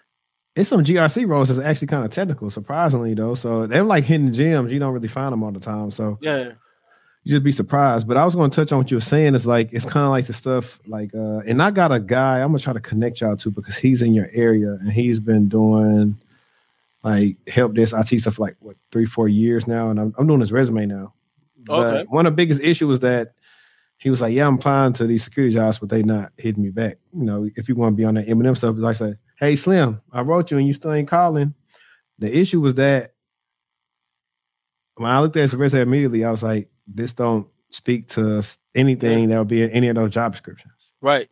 Right. And so he was like, Well, how I figure out what skills? So I say, I said, I know it's gonna be repetitive, but the job description, I said, get about 10 job descriptions, see what skills overlap over uh yes. and over.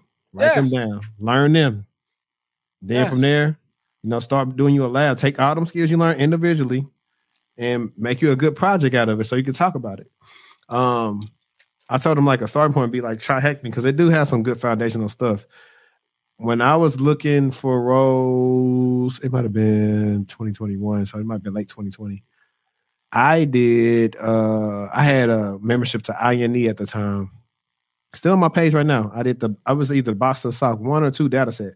So it's an hour long video, but I'm talking through the whole video like this is why I'm looking for this, this is why I'm doing this. And yeah. I used to send that when I would apologize to jobs, so I was talking to recruiters about stuff, and they say, you know, I would send that to them, and say, you know, you can share this with them too.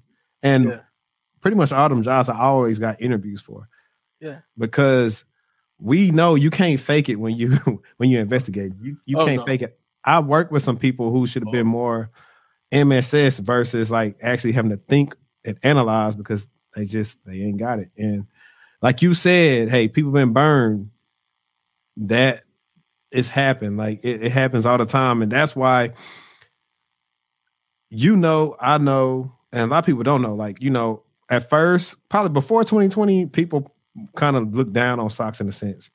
Yeah. Not knowing that you can have like a whole career working in SOC and SOCs actually pay very well now because yeah, they found out how critical people that SOCs were once people start being remote. Like, yeah, hey, we got to pay these people because, like you said, it's so much stuff you got to know to work in the SOC. If you losing good talent, yeah, that's potential. Look, what if you didn't want to pay him that 130 140 thousand dollars, he yeah. go get 160 somewhere else. Mm-hmm. Now you got to replace him and potentially the cost yeah. of costing yourself millions. So yeah, oh, that's what's been happening now when it comes to SOC work.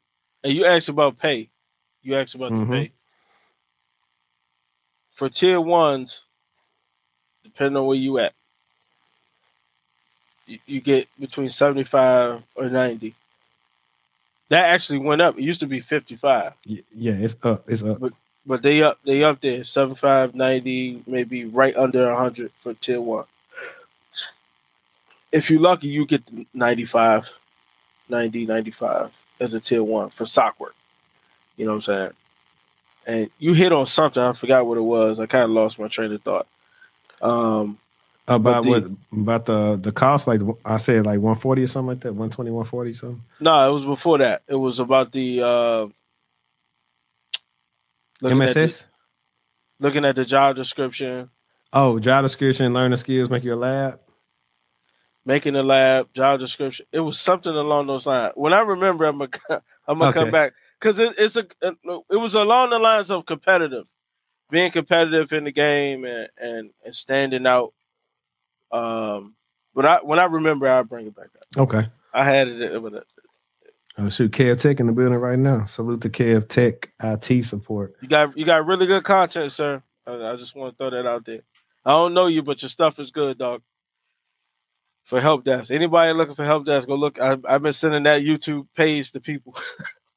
you know yeah, man, he about to be at like fifty thousand subs pretty soon, man. He's hey, truth. It's good stuff, dog. Um, yeah. But I know you was talking about that. You stopped on tier one for for pay because I know okay. this is like DMV scale, right? Or DMV, you going to average? DMV scale because okay, I don't know. Yeah, yeah. I ain't been nowhere else.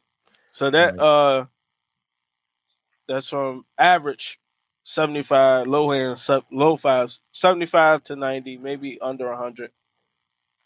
Tier twos, if you if you're doing it right, tier twos start a hundred, 115 ish to 125 or 135. So you can range between one. If you if they give you 100 for tier two, that's too low. So if you do 115, depending on your skills. Depending on your skills, you can get 135 to be a tier two. All right. Uh, because they got to make money as a company, right? The company got to make money. It's actually higher than that. But if you tier three, I've seen people in tier threes 150 and up. Mm-hmm. I know tier threes touching 150, uh, 180, 190. Uh, once you get into principal and once you get into like senior, senior principal roles, you're in, up here. You know, now we're talking about IR, right? So IR incident response tier three, 170 to 180. Yeah. You know what I'm saying? Maybe maybe 190 if you if if if you if you you know if you know how to work the system. Right. Um but yeah, you can make some pretty good dough doing the cyber stuff and and uh, like doing the SOC stuff and IR. You know, I think IR is a bigger bag than SOC. Well, you know, they rolling them like the companies I've been interested in, like talking to. Yeah. There is no difference; they're all together. So they're just okay. a fire team.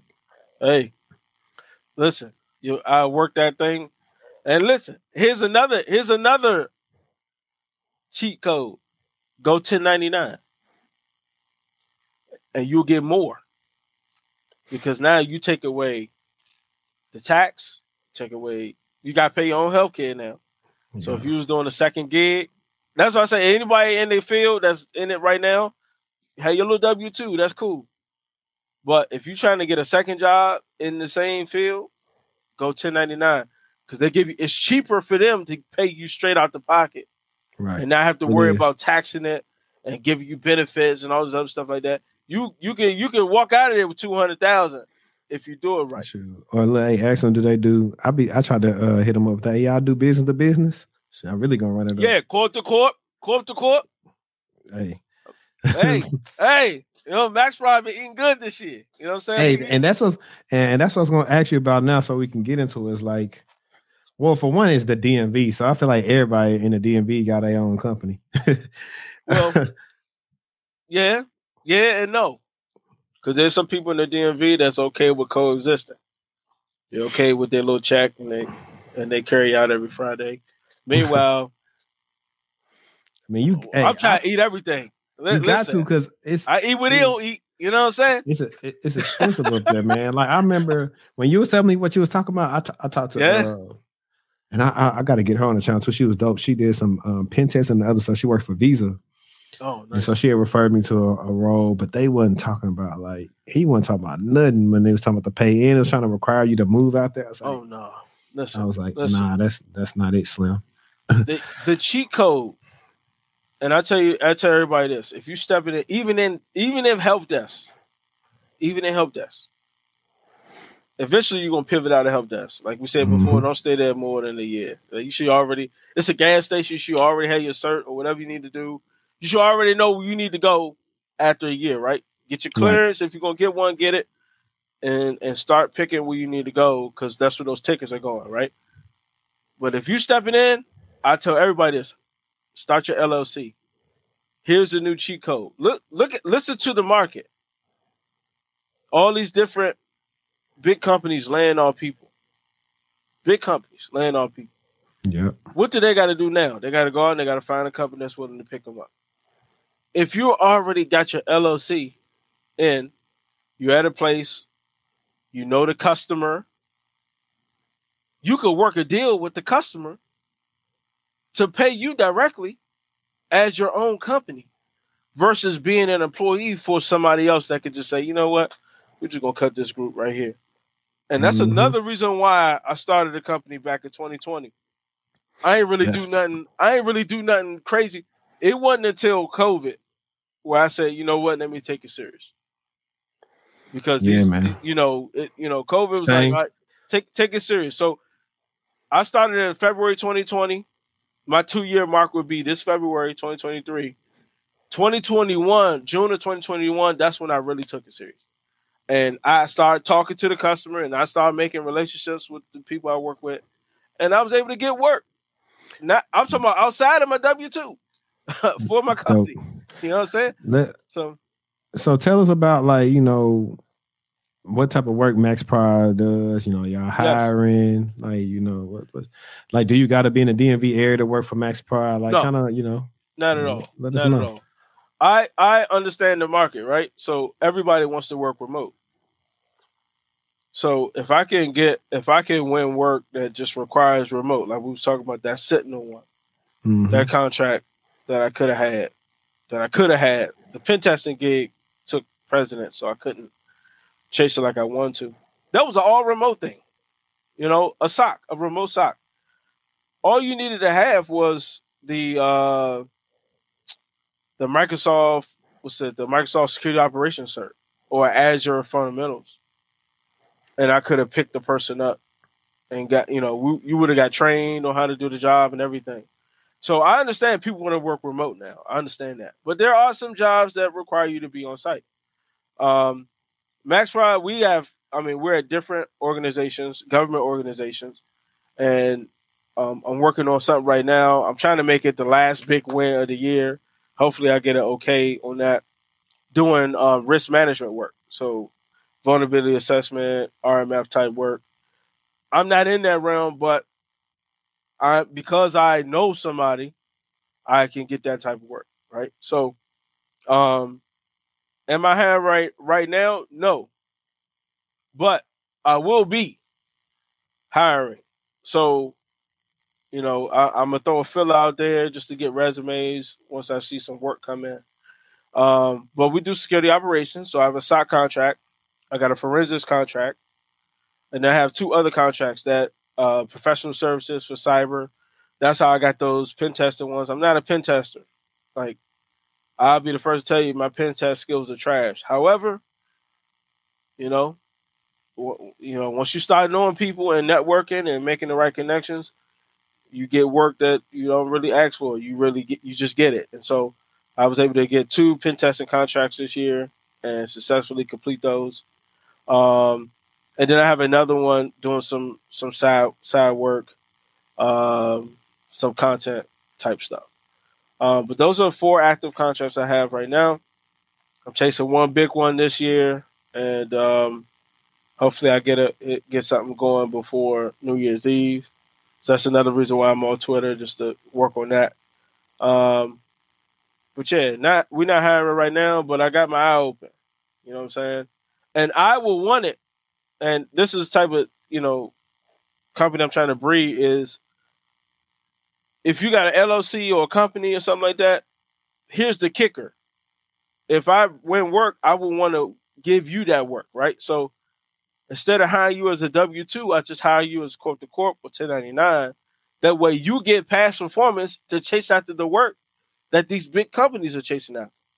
That's that's that's really what one of my end goals is, is how can I get more people in in a more secure way, right? So if you W two, you really you get you really gonna get the bad end of the stick in some in some cases. But how do I set you up so you can help your people around you?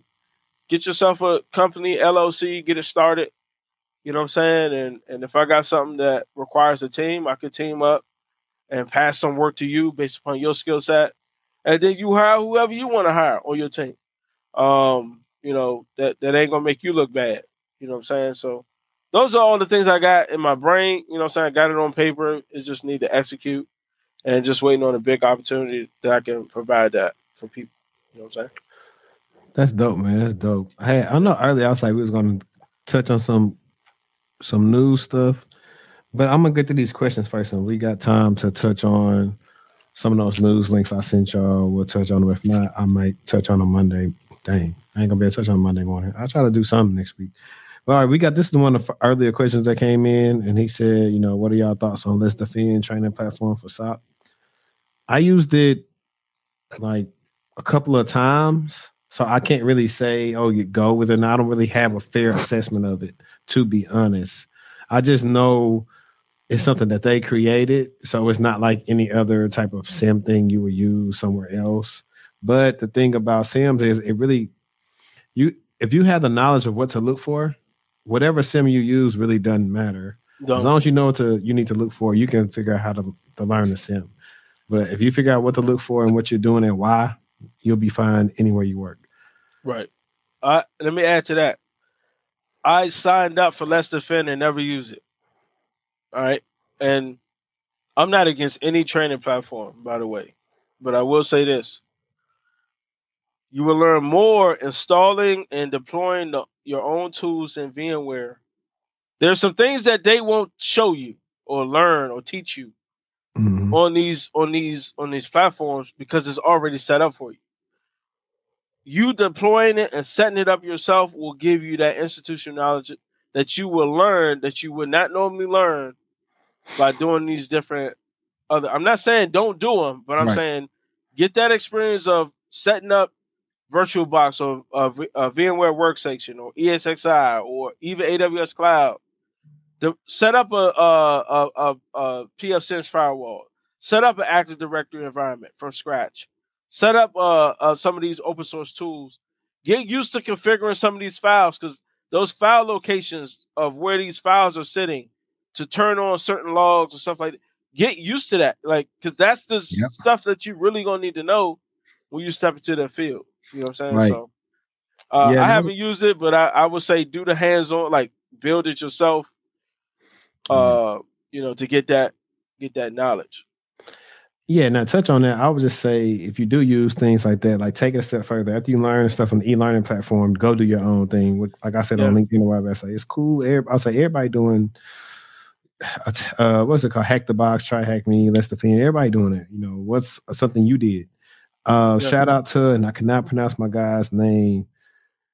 I cannot. I'm not gonna mess his name up, but it was dope. I was telling E about I had a uh, consultation with a guy. Man, he's a patent examiner right now, but he's been working on Splunk in his free time. I think he got a couple of Splunk certs, but he was like, "Yeah, man." Uh, I used my Apple Watch data to um, I logged it and I sent it to Splunk to make me some dashboards, along with some other stuff he did. But I was like, bro, I've never heard nobody talking about using their health data in Splunk. I was like, that'd be yeah. super interesting to talk about in an interview. Yeah. Because think about it, you ain't gonna hear too many people talking about, hey, like, yeah, I, I got my stuff going in the Splunk and, and this how I can track my progress and all this yeah. stuff. Like it's just about being creative, how creative you wanna you wanna be with it. And listen, you know, he posts if that person posts a screenshot of that, put it on LinkedIn, he gonna get hits. He gonna Fact. get hits because you now took the skill and you applied it to real life. You know what I'm saying? Thanks. And who knows? He probably could work for a Fitbit or, or somebody because they be doing stuff like that. Right. That's another another secret. And, and, and they got they got Splunk. It's not only in the tech field. They got Splunk right. in healthcare. They got Splunk in the finance, uh, you know, and even when Splunk first came out, guess what? They was trading the, the what's it called, Buttercup Games. That was a financial yep. Store. Right. I, I, got like all that. that. I got them. I got them PDFs and all that. Yeah, because I first used Splunk when I was working at the NOC. We weren't using Splunk ES. We were just using yeah. the data sets, the all them different things. That's all we use. But speaking of Splunk, it's the other question was like, should we prioritize learning Splunk? And I, I would say if you want to niche down, yeah, if you want to niche down, now, I would throw this at I would take a step further. If you're trying to do SOC work or incident response, like he said before, it doesn't really matter the it doesn't really matter the technology because you're gonna be doing the same thing. It's just knowing how to use that particular technology, right? So one firewall, one SIEM, one IPS, one IDS, one EDR, one ticketing system. If you know how to use at least one, that is counted as experience. The reason why we say Splunk in the DMV is because most of the contracts, yep, they use Splunk. So why not download that Splunk for 60 days, mm-hmm. import a bots data set because that's the most uh relevant or that that will add all you, the add-ons. Yeah, it will show you, yeah, do all the add-ons. That bots data set is the closest to what you will see in a real SOC. If you throw that in there, play around with that data, knowing how to you know tailor it and get it to where you need to get to. That's cool. But now do the other ones. Find an IPS, find an IDS, find an EDR, and there are a lot of open source tools that you can use for free and, and um, at home. You can learn that stuff at home. Really, um, I got a home lab here. I mean, right. you know what I'm saying? yeah, I, I, just put a link in the chat to secrepo.com. It's a site I stumbled upon while I was looking like logs I can ingest into uh, Sentinel, and it got none but like logs in there, mm. like from oh. different data sets. You can put it all in there and and really make correlation searches and everything. Because think about it, man. Look, how many times you interview somebody and they said I had a project where I took all this data and I made, you know, uh, threat detection rules off. I made correlation searches. And I did all this, and nobody gonna tell you that because they don't know. That. They don't know.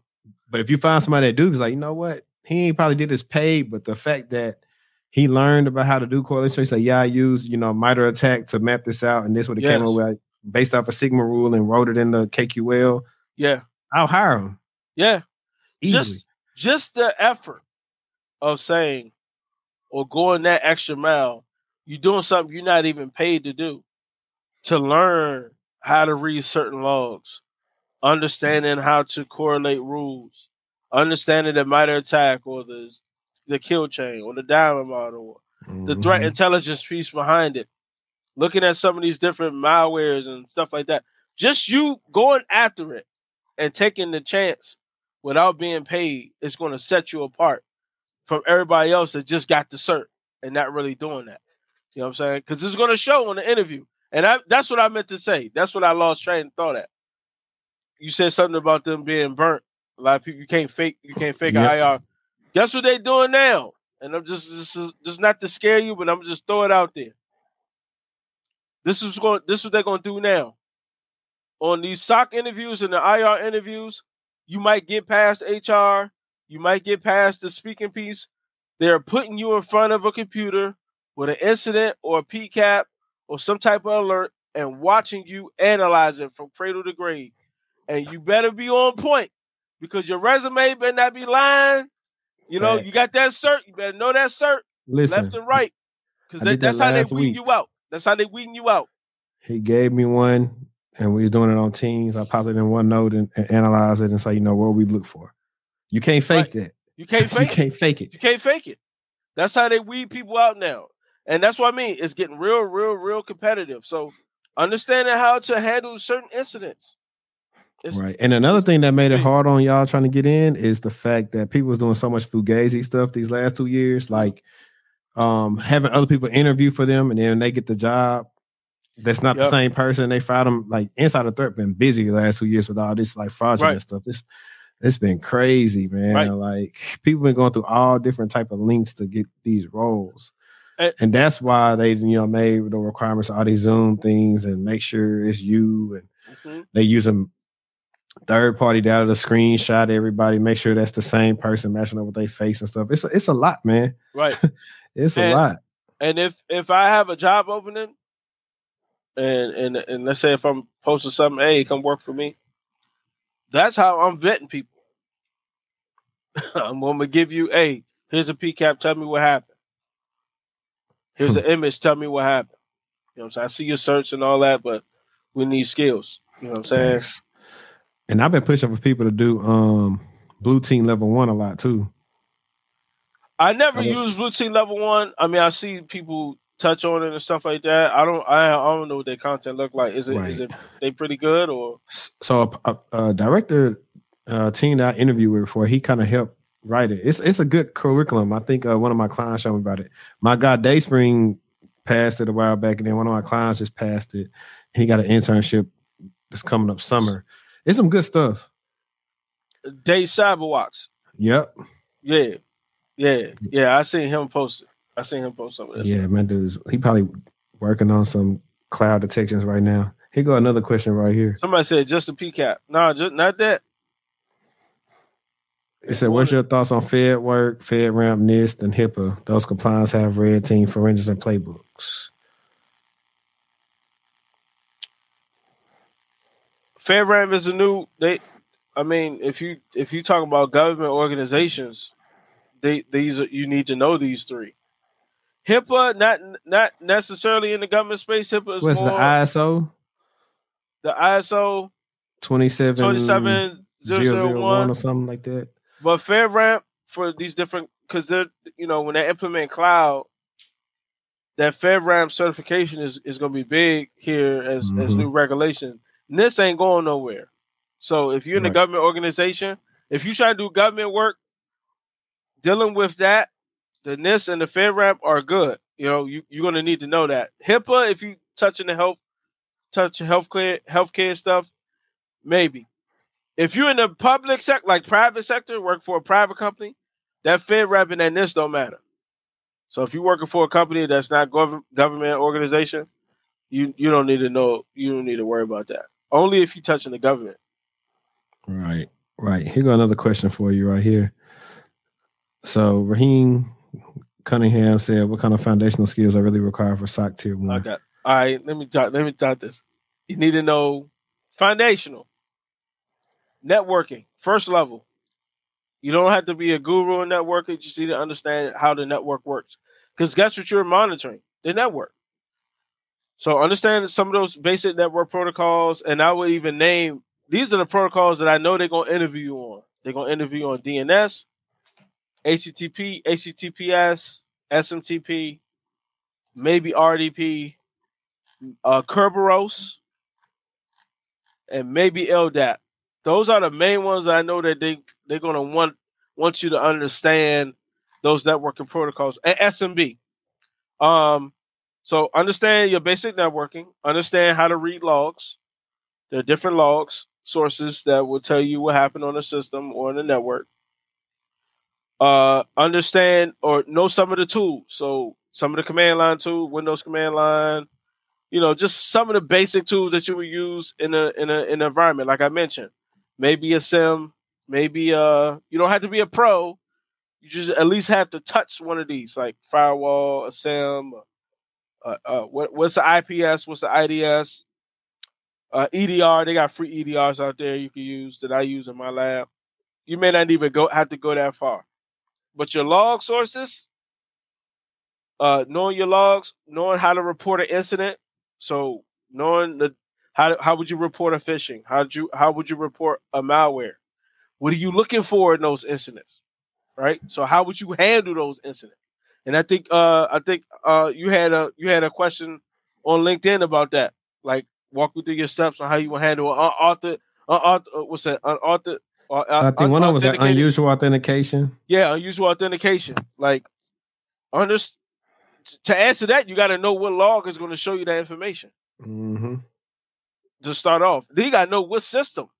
Right, and so I didn't specify because he didn't even specify. So, uh, uh, security across all platforms, whether it's cloud, whether it's whether it's Linux, whether it's uh Windows, maybe Mac, depending on mm-hmm. where you mm-hmm. at. Like, how would you how would you analyze an uh, un, un, unusual authentication alert on any one of those type of systems? So, understanding just the basics of those.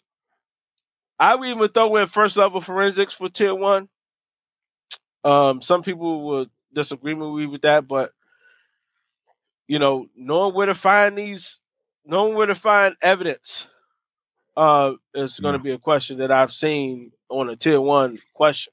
Like knowing how to find, like, where would you go to look? you know what I'm saying? So that just remind me of them asking me what port does ping use. yeah, what port? That's and watch out for those trick questions. What port does ping use?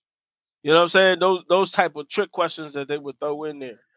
Yeah. Um, um, know know these frameworks. What what is MITRE? What are cyber kill chain? What is a diamond? And that's the, and that's a cheat code of understanding how to answer some of those questions too. Yes. You need help understanding persistence. So yes. Go to MITRE. Go to MITRE. Through it. Lateral movement. Go to MITRE. MITRE. Privilege escalation. The three areas that I know they really want to see starting off in the conversation is execution, persistence, privilege escalation. Starting off, lateral movement maybe down the road, data exfiltration at the end. You right. know what I'm saying? Um, yeah. so those are those are the basics, and I would even throw an outline in there. It's on my website. I, I um, just take my outline and learn that. You know what I'm saying? Yeah. And I was going to throw in. Don't forget the soft skills, because essentially, in that nope. SOC, you may interact with a lot of different people. Know how to talk to people.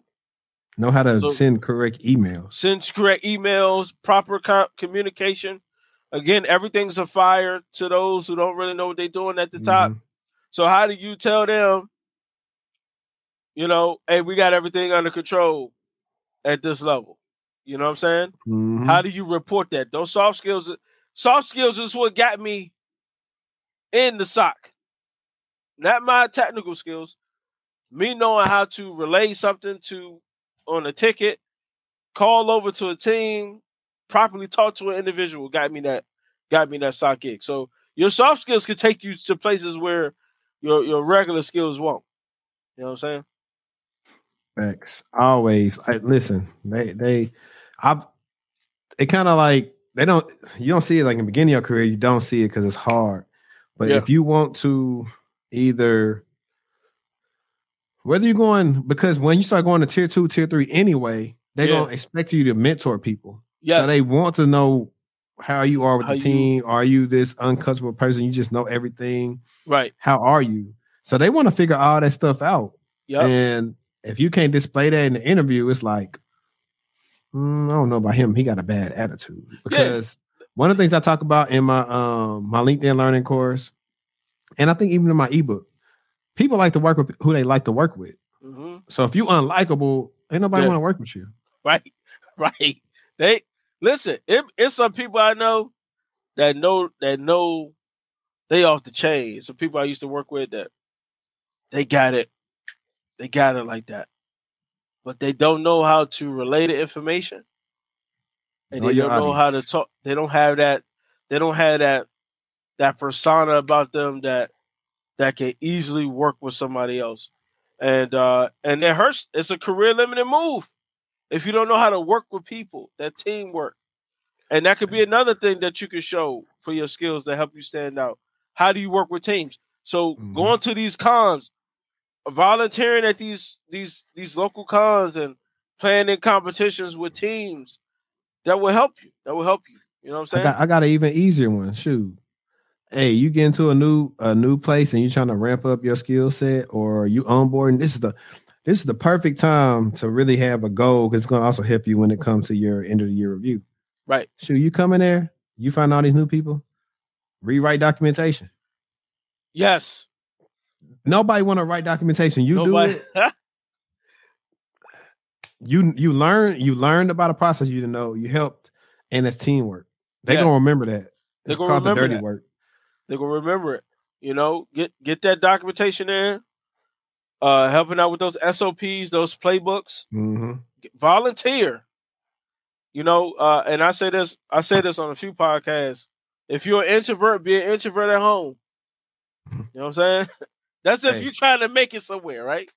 Be an introvert right. at home. You can't do it at work. You know what I'm saying?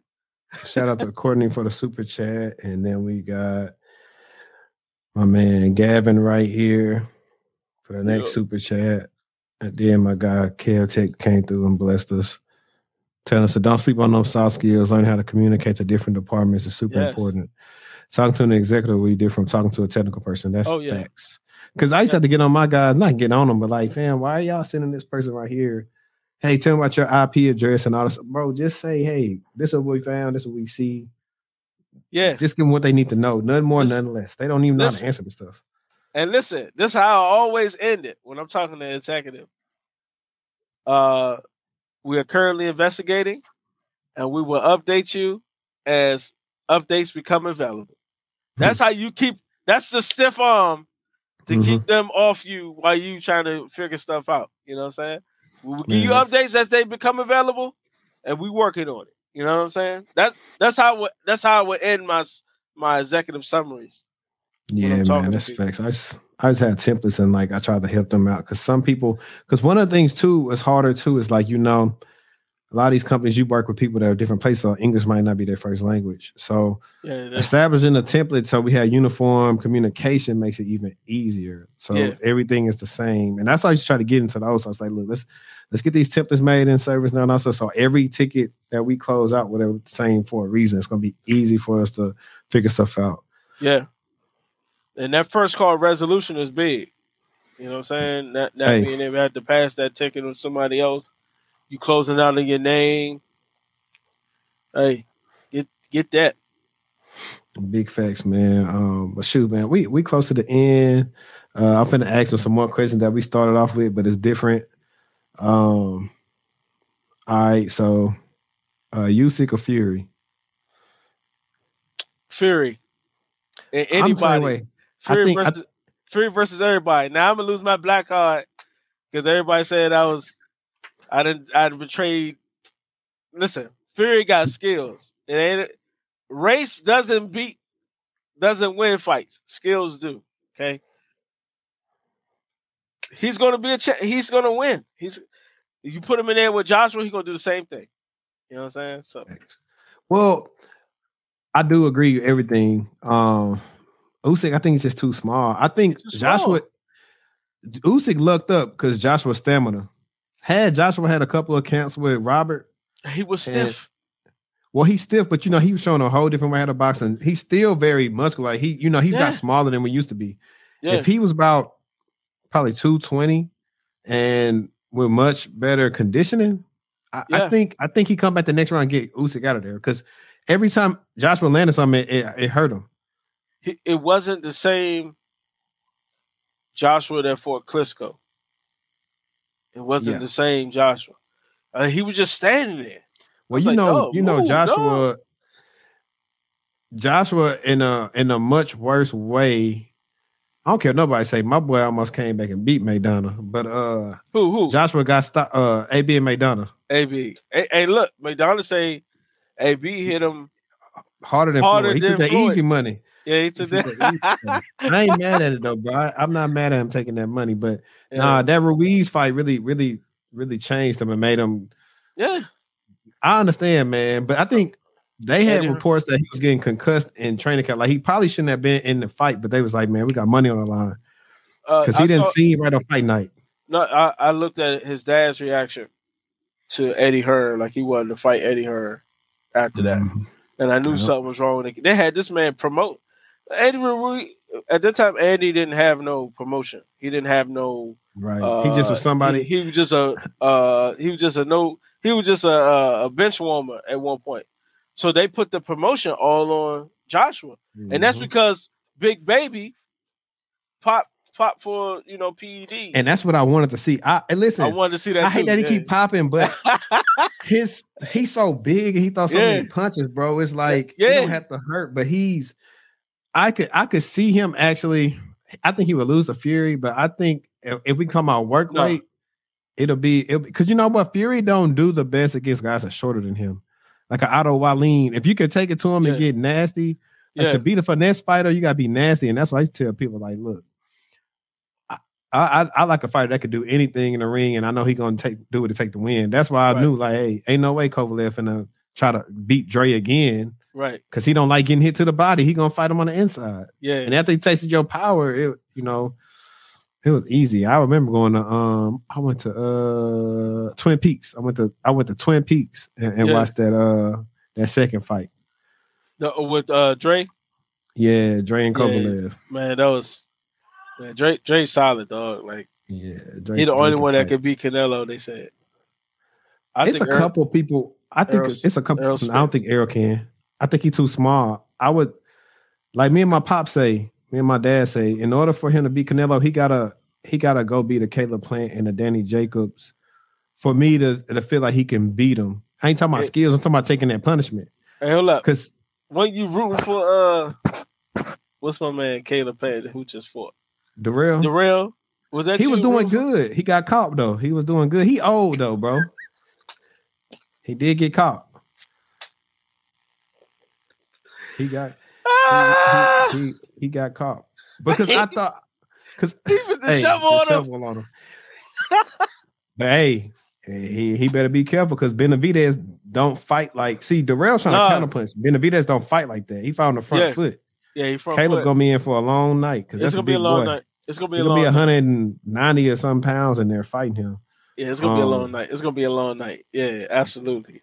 But no, nah, I mean, me and my dad said the, the same thing about like uh he was like they rushed Trinidad in too early to fight Bernard Hopkins. He should have had a couple more fights at 160, then fought Bernard, and he probably would have won. Bernard did some wild stuff that night too. When he took the flag and I, don't, I can't remember what he did. Promo, he took the flag. Was it the Puerto Rican flag? I like got I got to go back and see that that promo. But yeah, he just he fought him too early. He fought him too early because yeah, Trinidad. You know who kind of and, and we're gonna end up wrapping this up. You know who kind of remind me not as good, but he's chinny, but he can punch. And I feel like if he moved to 160, he's gonna be better than what he is at 154. Ooh. Erickson Lubin. I was rewatching yeah. him fighting Jeison Rosario. And honestly, yeah. he had uh Fundora beat had he just boxed. He had he boxed, had he boxed, yeah. And everybody I don't think nobody else gonna make Fundora the, the hit a knee because people don't realize because Lubin was on an interview the other day saying like Charlo was talking about the fight. He was like, "Hey, I was kind of worried about you because Lubin got power in both hands. You hear him yeah. when they land. So I'm like, I feel like yeah. he go to 60 and 68, he gonna actually take punches better. And because that's the way people always talk about, you know, Bud and Gamboa. Shoot, he was fighting that look 135, and yeah. people didn't even want to fight Gamboa back then. To be honest, if nah. we're gonna keep it all the way funky, nah, Mikey nah, Garcia show ran from him. They were scared from. They were but certain people if you at a certain weight too long, and that's another thing I feel about Errol. I feel like Errol been at 147 too long. I don't. I feel like he really only got one. I feel like he only got one fight left at 147. To be honest, I don't think he really needs to be at 147 no more. Well, but he just said PBC that messed him up like that. Well, he just said that in the interview. He I feel like that for a couple years though. Just looking at him not getting the power is not like it used to be. Yeah. So that's how I know he probably a little weight drained. But yeah, he weight drained. These people, you know, they ain't they ain't come to hear about boxing. I might I might bring Banco back up since I got I can stream on multiple channels. Like it just it, it did be fun, just something to talk about. I used to just ramble off on all my videos. But um, I got your stuff in the description where they can follow you. But uh, for our listeners, for when they play this back on the podcast, where can they follow you at on Twitter? I'm at uh, Cyber Reverend uh, at Comandante Bowie. That's on Twitter. If you want to find me on LinkedIn, I'm Marcus Bowie. Um, you'll see me as a cybersecurity engineer on there. Cool, man. Y'all already know who I am. Better, aka Like I said, you need a resume.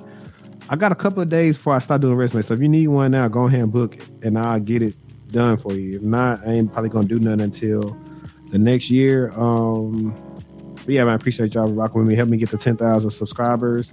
I got some big things to tell y'all about next year. But uh, it's been another great episode, man. Like I always say, let's stay TechTual and we out.